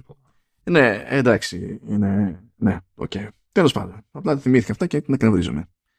Ε, ναι, συνεχίζουμε εκεί πέρα. Ετοιμάζουν, λέει, και έι αρ glasses με neural interfaces. Τώρα να προσπαθήσω να το κάνω ολιανά στα ψιλογρήγορα αυτό.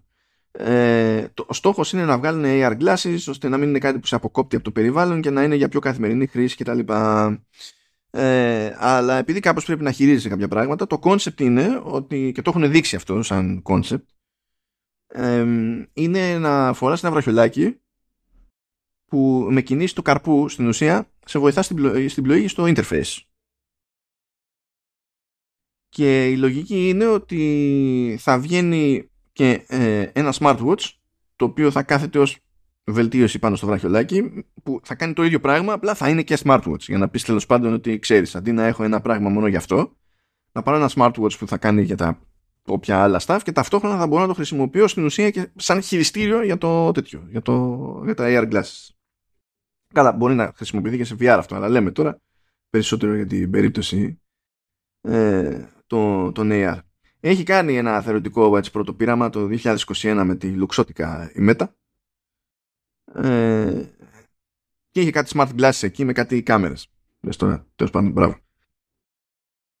Αλλά ναι, whatever. Ε, θα, και έχει πλάνα λέει μέχρι το δύο χιλιάδες δεκαεπτά, το δύο χιλιάδες δεκαεπτά, μέχρι το δύο χιλιάδες είκοσι επτά. Ε, η τρίτη εκδοχή αυτής της προσπάθειας λέει θα έρθει το δύο χιλιάδες είκοσι πέντε,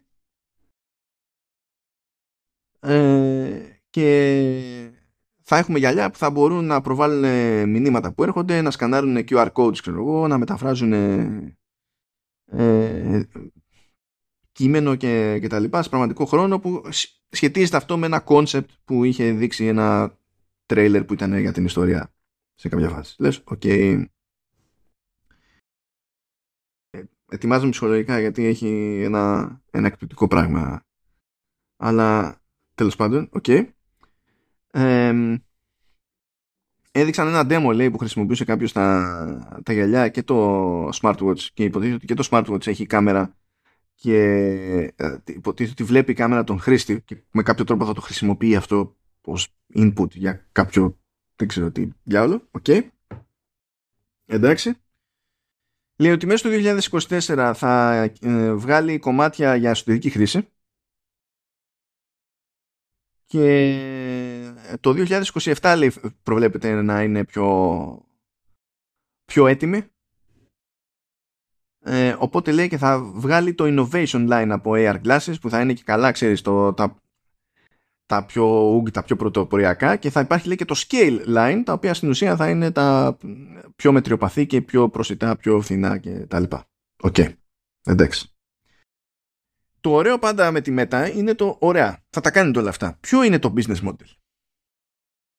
Γι' αυτό σφίγγομαι εγώ τόση ώρα. Ναι. Λεωνίδα, περιμένω αντιδράσεις. Τι? Άκου, άκου, άκου. Ο Χίμελ, τέλος πάντων, που υποτίθεται ότι τα αποσαφήνισε όλα αυτά στον προσωπικό, ε, λέει ότι ε, αγορά στόχος είναι κάλλιστα, λέει, η αγορά των γυαλιών όρασης. Με το σκεπτικό, που δεν το διευκρινίζει αυτό, αλλά εγώ το πιστεύω αυτό το πράγμα, με το σκεπτικό ότι τουλάχιστον αυτή είναι μια μερίδα του κόσμου που δεν έχει πρόβλημα, δηλαδή δεν χρειάζεται πυθό για να βάλει γυαλιά. Φοράει γυαλιά έτσι κι αλλιώς. Οκ, okay, μέχρι εδώ το καταλαβαίνεις. Γιατί σου λέει ότι πολλούνται, λέει, περίπου δύο δισεκατομμύρια ε, γυαλιά το, το χρόνο ε, και πολλούνται και εκατοντάδες εκατομμύρια από smartwatches κάθε χρόνο. Οπότε στην ουσία μπορούμε να στοχεύσουμε μια κάποια ευκολία με το καθένα ξεχωριστά ή το κόμπο σε, ε, σε αυτά τα μεγέθη της αγοράς που έτσι κι αλλιώς είναι συνηθισμένα να ενδιαφέρονται για τέτοιου είδους προϊόντα κτλ. Το δεχόμαστε. Άτι, άτι, το δεχόμαστε αυτό. Οκ, okay, οκ, okay, μια χαρά. Ε, Meta is planning to rely on its existing business model of advertising to help it make money off these future devices. Ρε φίλε. Φαν, φαντάζεσαι να φοράς τα γυαλιά και να προχωράς και ξαφνικά σου πετάει διαφήμιση ξογωγικό ακόλα. Παρακουτουλάς σε κάποια κολόνα. Λεωνίδα, δεν χρειάζεται να φανταστώ. Δεν χρειάζεται να φανταστώ. Himmel said the company thinks it can make a higher average revenue per user than what it makes currently in social media thanks to a combination of selling virtual goods, optional add-ons like cloud backups and έι αρ ads. Quote τώρα. We should be able to run a very good ads business. I think it's easy to imagine how ads would show up in space when you have έι αρ glasses on. Our ability to track conversions, which is where there has been a lot of focus as a company, should also be close to one hundred percent. Όλοι φυσικά θέλουν, ανυπομονούν να βάζουν γυαλιά και να εμφανίζονται μπροστά τους διαφημίσεις. Όλοι ανυπομονούν. Φαντάζεσαι να, να οδηγείς και να εμφανίζονται διαφημίσεις μπροστά στο παρμπρίζ. Να μου πει κάποιος ότι πάω κάπου που υπάρχει μια διαφήμιση και υπάρχει ένα κιου αρ code που μου κάνει πιο interactive αυτή τη διαφήμιση, θα πεις τέλος πάντων. Ναι, ναι, αυτό. Τέλος πάντων, έτσι κι αλλιώς είμαι σε ένα χώρο που έχω μια διαφήμιση μες στη μάπα μου. Το, ε, ε, πάρε όλες αυτές τις διαφημίσεις στο φυσικό κόσμο, στον πραγματικό κόσμο και θα σου πετάμε γεμί και, και άλλες διαφημίσεις που πίζουν τα σηκώτια. Ναι, είναι ακριβώς αυτό που δεν θέλει κανείς. Όχι, ελα, ε, κοίτα, αυτό, αυτό που σου είπα πριν για το αυτοκίνητο της οδηγής, μια χαρά, εμφανίζεται διαφήμιση ασφαλιστικής εταιρείας. Συγκρουστήκατε. Τώρα πάρτε μας. Δηλαδή, ναι. Δεν ενθουσιάστηκες, λέω. Ή, ή, να κάνει, ή να κάνει σεξ και να σου πετάει διαφημίσεις για προφυλακτικά, ρε παιδί μου, εκείνη την ώρα. Εκείνη την ώρα. Εκείνη την ώρα, γιατί είναι και καλά γυαλιά ο Ράσος, ξέρεις. Να βλέπεις και λίγο τον άλλο. Που τα φοράς εκείνη τη στιγμή. Ναι. Ντούκου, ντούκου, ντούκου, ντούκου, ντούκου, ντούκου, μένουν εκείνη τη στιγμή, ναι.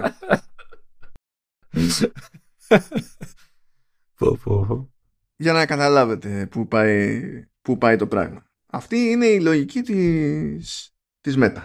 Εντάξει. Και αντίστοιχα έρχεται η λογική που αναφέραμε προηγουμένως στην περίπτωση α, της Apple. Άρα υποθέτω ότι, ότι σε σχέση με την Apple που θα πεις τώρα, ε, τα προϊόντα της Meta, οι συσκευάσεις θα είναι πιο φτηνές αφού θα έχουν διαφημίσεις, έτσι δεν είναι? Καλά, ή, ήδη Ήδη είναι συγκριτικά πιο φθηνά από ό,τι θα μπορούσε να είναι, από την άποψη ότι ε, μπαίνουν μέσα. Μπαίνει το τμήμα του. Τα reality labs μπαίνουν μέσα με χίλια στη, στη Meta. Είναι, κάνουν, τέτοιο, κάνουν επτακόσια εκατομμύρια τζίρο και μπαίνουν δέκα μέσα. Ωραία, καλά τα πάνε. Ναι. Ε, αλλά μου αρέσει που η λύση για όλα είναι advertising. Οι διαφημίσεις. Αυτή, αυτή είναι η λύση για όλα. Συνήθως.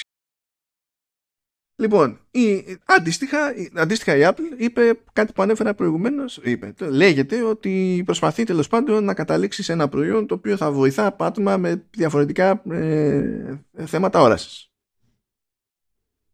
Δηλαδή άμα βγει ο άλλος και το... Δηλαδή ε, η Meta σου λέει θα στοχεύσουμε σε άτομα με θέματα όρασης γιατί δεν θα είναι δύσκολο να τους πείσουμε να πάρουν ε, τέτοιο. Που τώρα για να είμαστε και δίκαιοι αυτό είναι κάτι που λέει εσωτερικά έτσι... Δε, δεν είναι ότι δεν καλά και θα βγει και θα πει αυτό όταν έρθει η ώρα στο, στο πι αρ. Αλλά τέλος πάντων, εσωτερικά το concept είναι αυτό. Για, ε, γιατί έι αρ glasses σου λέει, θα βάζουμε εμείς το hardware γύρω-γύρω, θα μπορεί ο άλλος να βάζει τους φακούς που θέλει. Γιατί γυαλιά θα είναι το πράγμα, κάτι θα γίνει. Η Apple σου λέει, ας ψαχτούμε να δούμε πώς μπορούμε να βοηθήσουμε ανθρώπους με διάφορα ζητήματα όρασης. Θεωρώ, ε, αισθάνομαι ότι υπάρχει μια απόσταση ανάμεσα σε αυτές τις δύο προσεγγίσεις. Δεν ξέρω τι παίζει. Απ' την άλλη, βέβαια, έχεις και την Apple που σου λέει ότι ε, έχει ένα σύστημα, λέει, για πληκτρολόγηση στον αέρα και με τη χρήση των ματιών, με, με eye tracking, που είναι κάτι που επίσης μπορείτε να τσεκάρετε, ας πούμε, στο, στο Πι Ες Βι Αρ δύο τώρα τελευταία, που βγήκε γι' αυτό. Ε, ώστε να κοιτάς προς τα κάπου και στην ουσία να επιλέγεις έτσι τμήματα του γιου άι και τα λοιπά, αλλά και για να έχεις ένα interface το οποίο εμφανίζεται μπροστά σου, ξέρω εγώ, και πληκτρολογείς σε εικονικό πληκτρολόγιο χωρίς να πα, πατάς τίποτα στην πραγματικότητα, με τα χέρια στον αέρα, το οποίο θα είναι αστείο από μόνο του, σαν θέαμα. Φαντάζομαι. Θα είναι σαν να είσαι περίεργος σκύουρος ή χάμστερ. Αλλά, οκ. Okay. Ε, βέβαια, και αυτό είναι το αστείο της υπόθεσης, σύμφωνα με πληροφορίες του Γκέρμαν, το σύστημα αυτό, λέει, είναι ακόμα λίγο φίνικι. Σόπα. Έλα. Να, να σου πω, πώς θα βάζεις τρία θαυμαστικά, θα τα κοιτάς έντονα πολλή ώρα. Αν είναι να μας σώσει από αυτές τις αηδίες, αποδέχομαι. Αποδέχομαι. Και ειδικά αν είναι να μας σώσει από όλους αυτούς που ε, ε, δεν μπορούν να βάλουν ποτέ τρία, τρεις τελείες στα αποσιοποιητικά. Βάζουν ή δύο ή τέσσερις.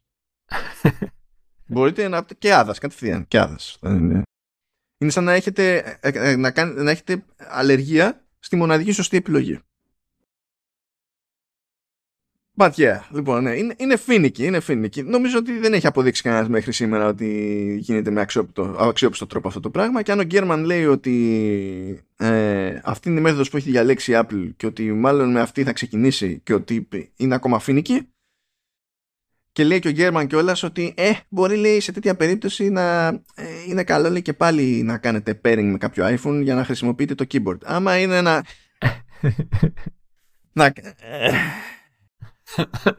δεν το φοράω και καθόλου, τέλος πάντων. Ναι, να, δηλαδή είναι mixed reality, να χρησιμοποιώ τις κάμερες για να κοιτάζω στον έξω κόσμο, για να δω που είναι το τηλέφωνό μου, για να βάλω ε, το, το, το keyboard του τηλέφωνο. Είναι λίγο τέτοιο. Επειδή αποφάσισε η Apple ότι δεν θέλει να έχουμε χειριστήρια, ναι, δεν ξέρω. Πρέπει, για να γίνει αυτό και να είναι όντως βιώσιμο, πρέπει να γίνει ψιλοτζέτ. Και λέει ότι η ελπίδα, λέει, στο ιστορικό της Apple είναι ότι μετά το λαντσάρισμα θα κάνουν, λέει, θα βελτιωθεί αυτό το σύστημα γρήγορα. γρήγορα. Η ελπίδα, η ελπίδα. Mm-hmm. Είναι αυτή που θα είναι τελευταία, νομίζω. Ε, ναι, αλλά καμιά φορά πεθαίνει τε, τελευταία μεν, αλλά δεν έχει προλάβει μέχρι τότε να αποδείξει την ύπαρξή της. Μπορεί να παραμένει θεωρητική και ξαφνικά πεθαίνει. Φαντάζομαι έχει πολλή πλάκα που ασχολούμαστε έχαμε με τα γυαλιά της Apple χωρίς έχει πει τίποτα η ίδια, έτσι, δηλαδή κάποια στιγμή θα... Ε, δεν μπορεί ποτέ τίποτα, έτσι κι αλλιώς, έτσι, ξαφνικά φυτρώνει. Φαντάζεσαι να μην υπάρχουν. Φαντάζεσαι. Δεν ξέρω, δεν ξέρω. Ε, και το άλλο που έγινε λίγο πιο συγκεκριμένο, σύμφωνα πάντα, έτσι, με τις άκρες του Γκέρμαν, είναι ότι αυτό που λέγαμε ότι θα έχει δύο chipsets πάνω το, το headset, μεταφράζεται στο ότι θα έχει εμ δύο για το General Compute και άλλο ένα που δεν ξέρουμε πώς θα το βαφτίζει, που θα αναλαμβάνει τα του βι αρ έι αρ. Ε, κάποιοι κάναν αλφα. Ε, ξέρω εγώ, δεν το ξέρω πάνω να σου πω. Μπορεί να κάνει μια πιο καστομιά για την περίσταση. Μ' αρέσει επίσης το σχόλιο του Γκέρμαν που λέει ότι ε, λέει, δεν έχει αρκετή ισχύ, ξέρω εγώ, στα γραφικά. Αυτή δεν έχει αυτή που θα ήθελε, λέει, η Apple. Ναι, αλλά θα βάλει Ray Tracing τώρα. Ναι, ναι, ναι. και, και γι' αυτό, λέει, στο, σε FaceTime calls θα υποστηρίζεται η, η προβολή δύο ατόμων σε, σε έι αρ, όχι παραπάνω. Ε, αυτό, αυτό μας μάλλον. Αυτό... Η αλήθεια είναι ότι αν, μια, αν ένα πράγμα πρέπει να το φτιάξουν καλά, πρέπει να το FaceTime, έτσι. Δηλαδή αυτό θα έχει, να μπορεί να σηκώσει... Πώς, ε, κοίτα, όταν σου λέει ότι μπορεί να σου βάλει τριάντα δύο άτομα, άμα πεις τώρα σε ένα πράγμα με μπαταρία, μες στη μάπα σου, θέλω τριάντα δύο τρία ντι avatars τρέχουμε σε αποδεκτή ποιότητα, που τέλος πάντων, τώρα μην δουλευόμαστε, τα τρία ντι avatars αυτά θα είναι τα Memoji. Μην είναι αυτονομαστεί. Το δύσκολο δηλαδή στην πραγματικότητα εκεί πέρα είναι όλο το, αυτό που συμβαίνει στο παρασκήνιο για, το, για να την παλεύει το animation. Δεν είναι η πολυπλοκότητα mm. του τρία ντι avatar, αλλά εντάξει, εντάξει. Ό,τι να είναι η φάση. Αλλά, λέει, δεν θα είναι αναγκαίο όπως το Apple Watch να γίνει κονέ με iPhone. Α, αυτό είναι θετικό. Ναι. Ναι. Λέει μπορείς να το κάνεις, μπορείς να κάνεις τέτοιο, αλλά πιο πολύ λέει είναι προαιρετικό για να μεταφέρεις πιο γρήγορα τα δεδομένα από το account σου, ας πούμε. Αλλά δεν είναι αναγκαίο, δεν, δηλαδή. δεν χρειάζεται λέει, να το σετάρεις. Ή ότι... Δεν χρειάζεται iPhone, ένας Mac Pro χρειάζεται. Ναι. Φυσικά υποτίθεται ότι παραμένουν αυτά που έχουν ακουστεί μέχρι στιγμής, ότι θα την παλεύει για κανένα δύο ώρο και η μπαταρία δεν θα είναι πάνω στο headset για να μην γινόμαστε extra crispy. Ε, και ότι θα τη φοράμε κάπως, αυτό δεν ξέρω αν, δηλαδή δεν ξέρω πώς, με τι, πόσο straight θα είναι το face θα χρησιμοποιήσει η Apple. Γιατί, εσύ, δε, εσύ παλιά δεν φοράγες του Walkman στη ζώνη και πήγαινες με τα ακουστικά σου στο, στη βόλτα σου. Τώρα αυτό που θυμήθηκα, που μπορεί να το έχω ξαναπεί, θυμήθηκα την εποχή που ο πατέρας μου τράβαγε βίντεο σε μυστήρια και τέτοια. Ναι, να μου το έχεις πει. Μιλάμε τώρα έτσι μέχρι τα, τη μέση των ενενήντα έκανε τον κόπο, κάπου μέχρι εκεί. Φανταστείτε τι γινόταν τότε με τεχνολογία μπαταρίας. Ε, φορούσε πολλαπλές μπαταρίες νικελίου καδμίου σε ζώνη στη μέση. Μία φορά πήγα να τη σηκώσω. Υπήρχε πρόβλημα. Δεν ξέρω, δηλαδή, πώς κουνιέσαι. Τώρα δεν είναι έτσι, τώρα είναι πολύ απλά τα πράγματα, συγκριτικά, οκ. Okay.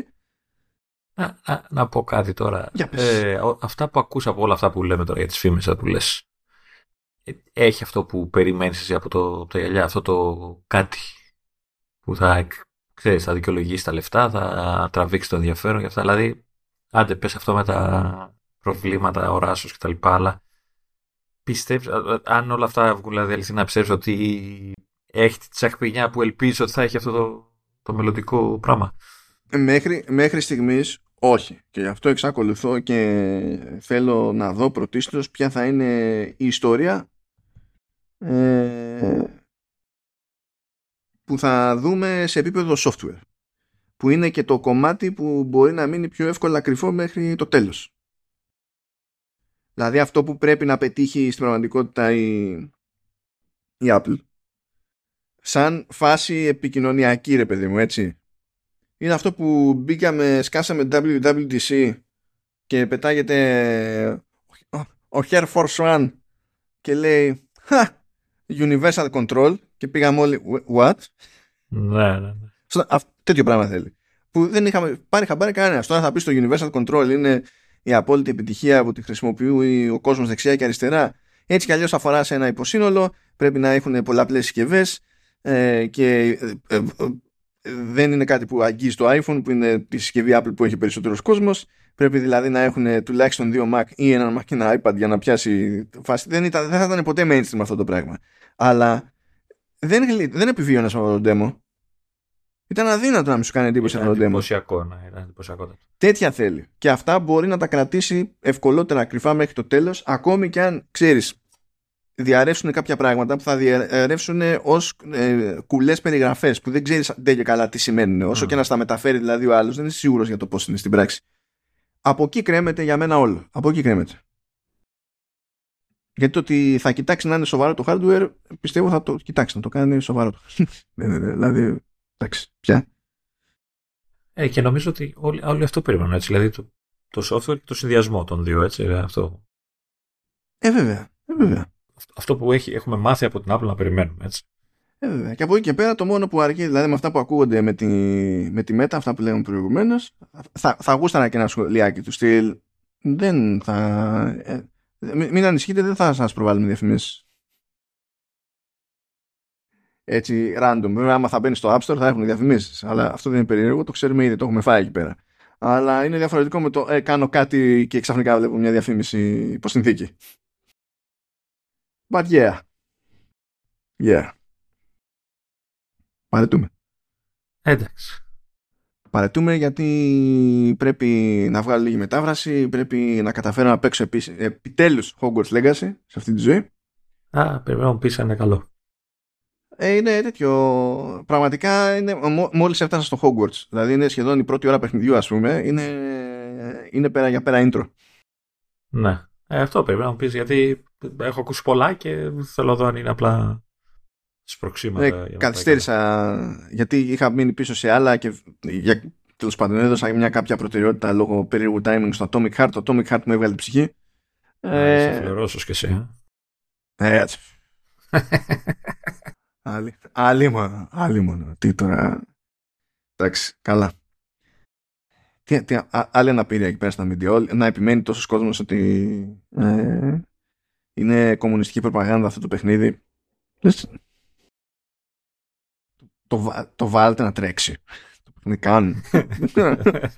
τι είσαι, τι, δεν καταλαβαίνω γιατί έχει τα αποτύχει τόσο εύκολα. Τέλος πάντων. Άλλο καπέλο αυτό. Θα συμφωνήσω αυτό που μου λέγες, εκτός ότι ζαλίζει λίγο, κουράζει. Mm-hmm. Είναι λίγο, είναι λίγο περίεργο. Αυτά αγαπητοί, αυτήν την εβδομάδα. Ε, ευχαριστούμε τη ΛΥΠ ως συνήθως. Τώρα για όλα τα υπόλοιπα που τραβάμε, ομαδικός και συλλογικός, και για κάποιους δυστυχώς και ατομικά, τι να πει κανείς. Ε, περίμενε, πριν κλείσεις, έτσι, έχω ένα follow-up για την IKEA. Τι, πλάγανες. Μόλις, μόλις μου ήρθε μήνυμα. Και τι σου λέει, ε, αλλάξαμε γνώμη, κλείνουμε το e-shop. Θα παραδοθεί αύριο. Θα παραδοθεί το προϊόν ή θα σκάσει η διοίκηση και θα πει παραδίνομαι. Απλά που λέει θα πάρει το άλλο μήνυμα, λέει, για το τετράωρο. Έχω συγκινηθεί τώρα, μπορείς να κλείσεις. Θα κλάψω στη γωνιά μου. Εντάξει, είδες που πιάνει κρίνια. Το ξαναλέω για άλλη μια φορά. Από πήγαινε, κάνε και μια... Πέρασε καμιά μπέτα τώρα, γιατί βγήκαν. Όσο μιλάμε βγήκαν. Α, ωραία. Εντάξει, πάμε να κάψουμε τα μηχανήματα. Οπότε, οπότε πακέτο. Ναι, να κάνουμε αυτό, γιατί άμα ανοίξουμε τηλεοράσεις και τέτοια, παίξει χειρότερη ε, κατάσταση. Έλα, πω, είχα ξεχαστεί για λίγο. Ε, δεν δε, δε, δε μπορείς να το κάνεις γαργάρες. Αυτό τώρα τι να γίνει. Δεν γίνεται, δεν δε κρύβεται, ας πούμε, αυτό το πράγμα. Τι να πω, περαστικά μας, και από εκεί και πέρα να επανέλθουμε τέλος πάντων σε πιο πεζά πράγματα στο μέτρο του δυνατού, ναι. Παρότι έχουμε αιώνια μπλεξίματα με το, το στρελούς τριγύρω. Anyway, αυτά παιδιά, καλά να είστε όλοι και τα λέμε ως συνήθως σε καμιά εβδομάδα από σήμερα. Τσάους.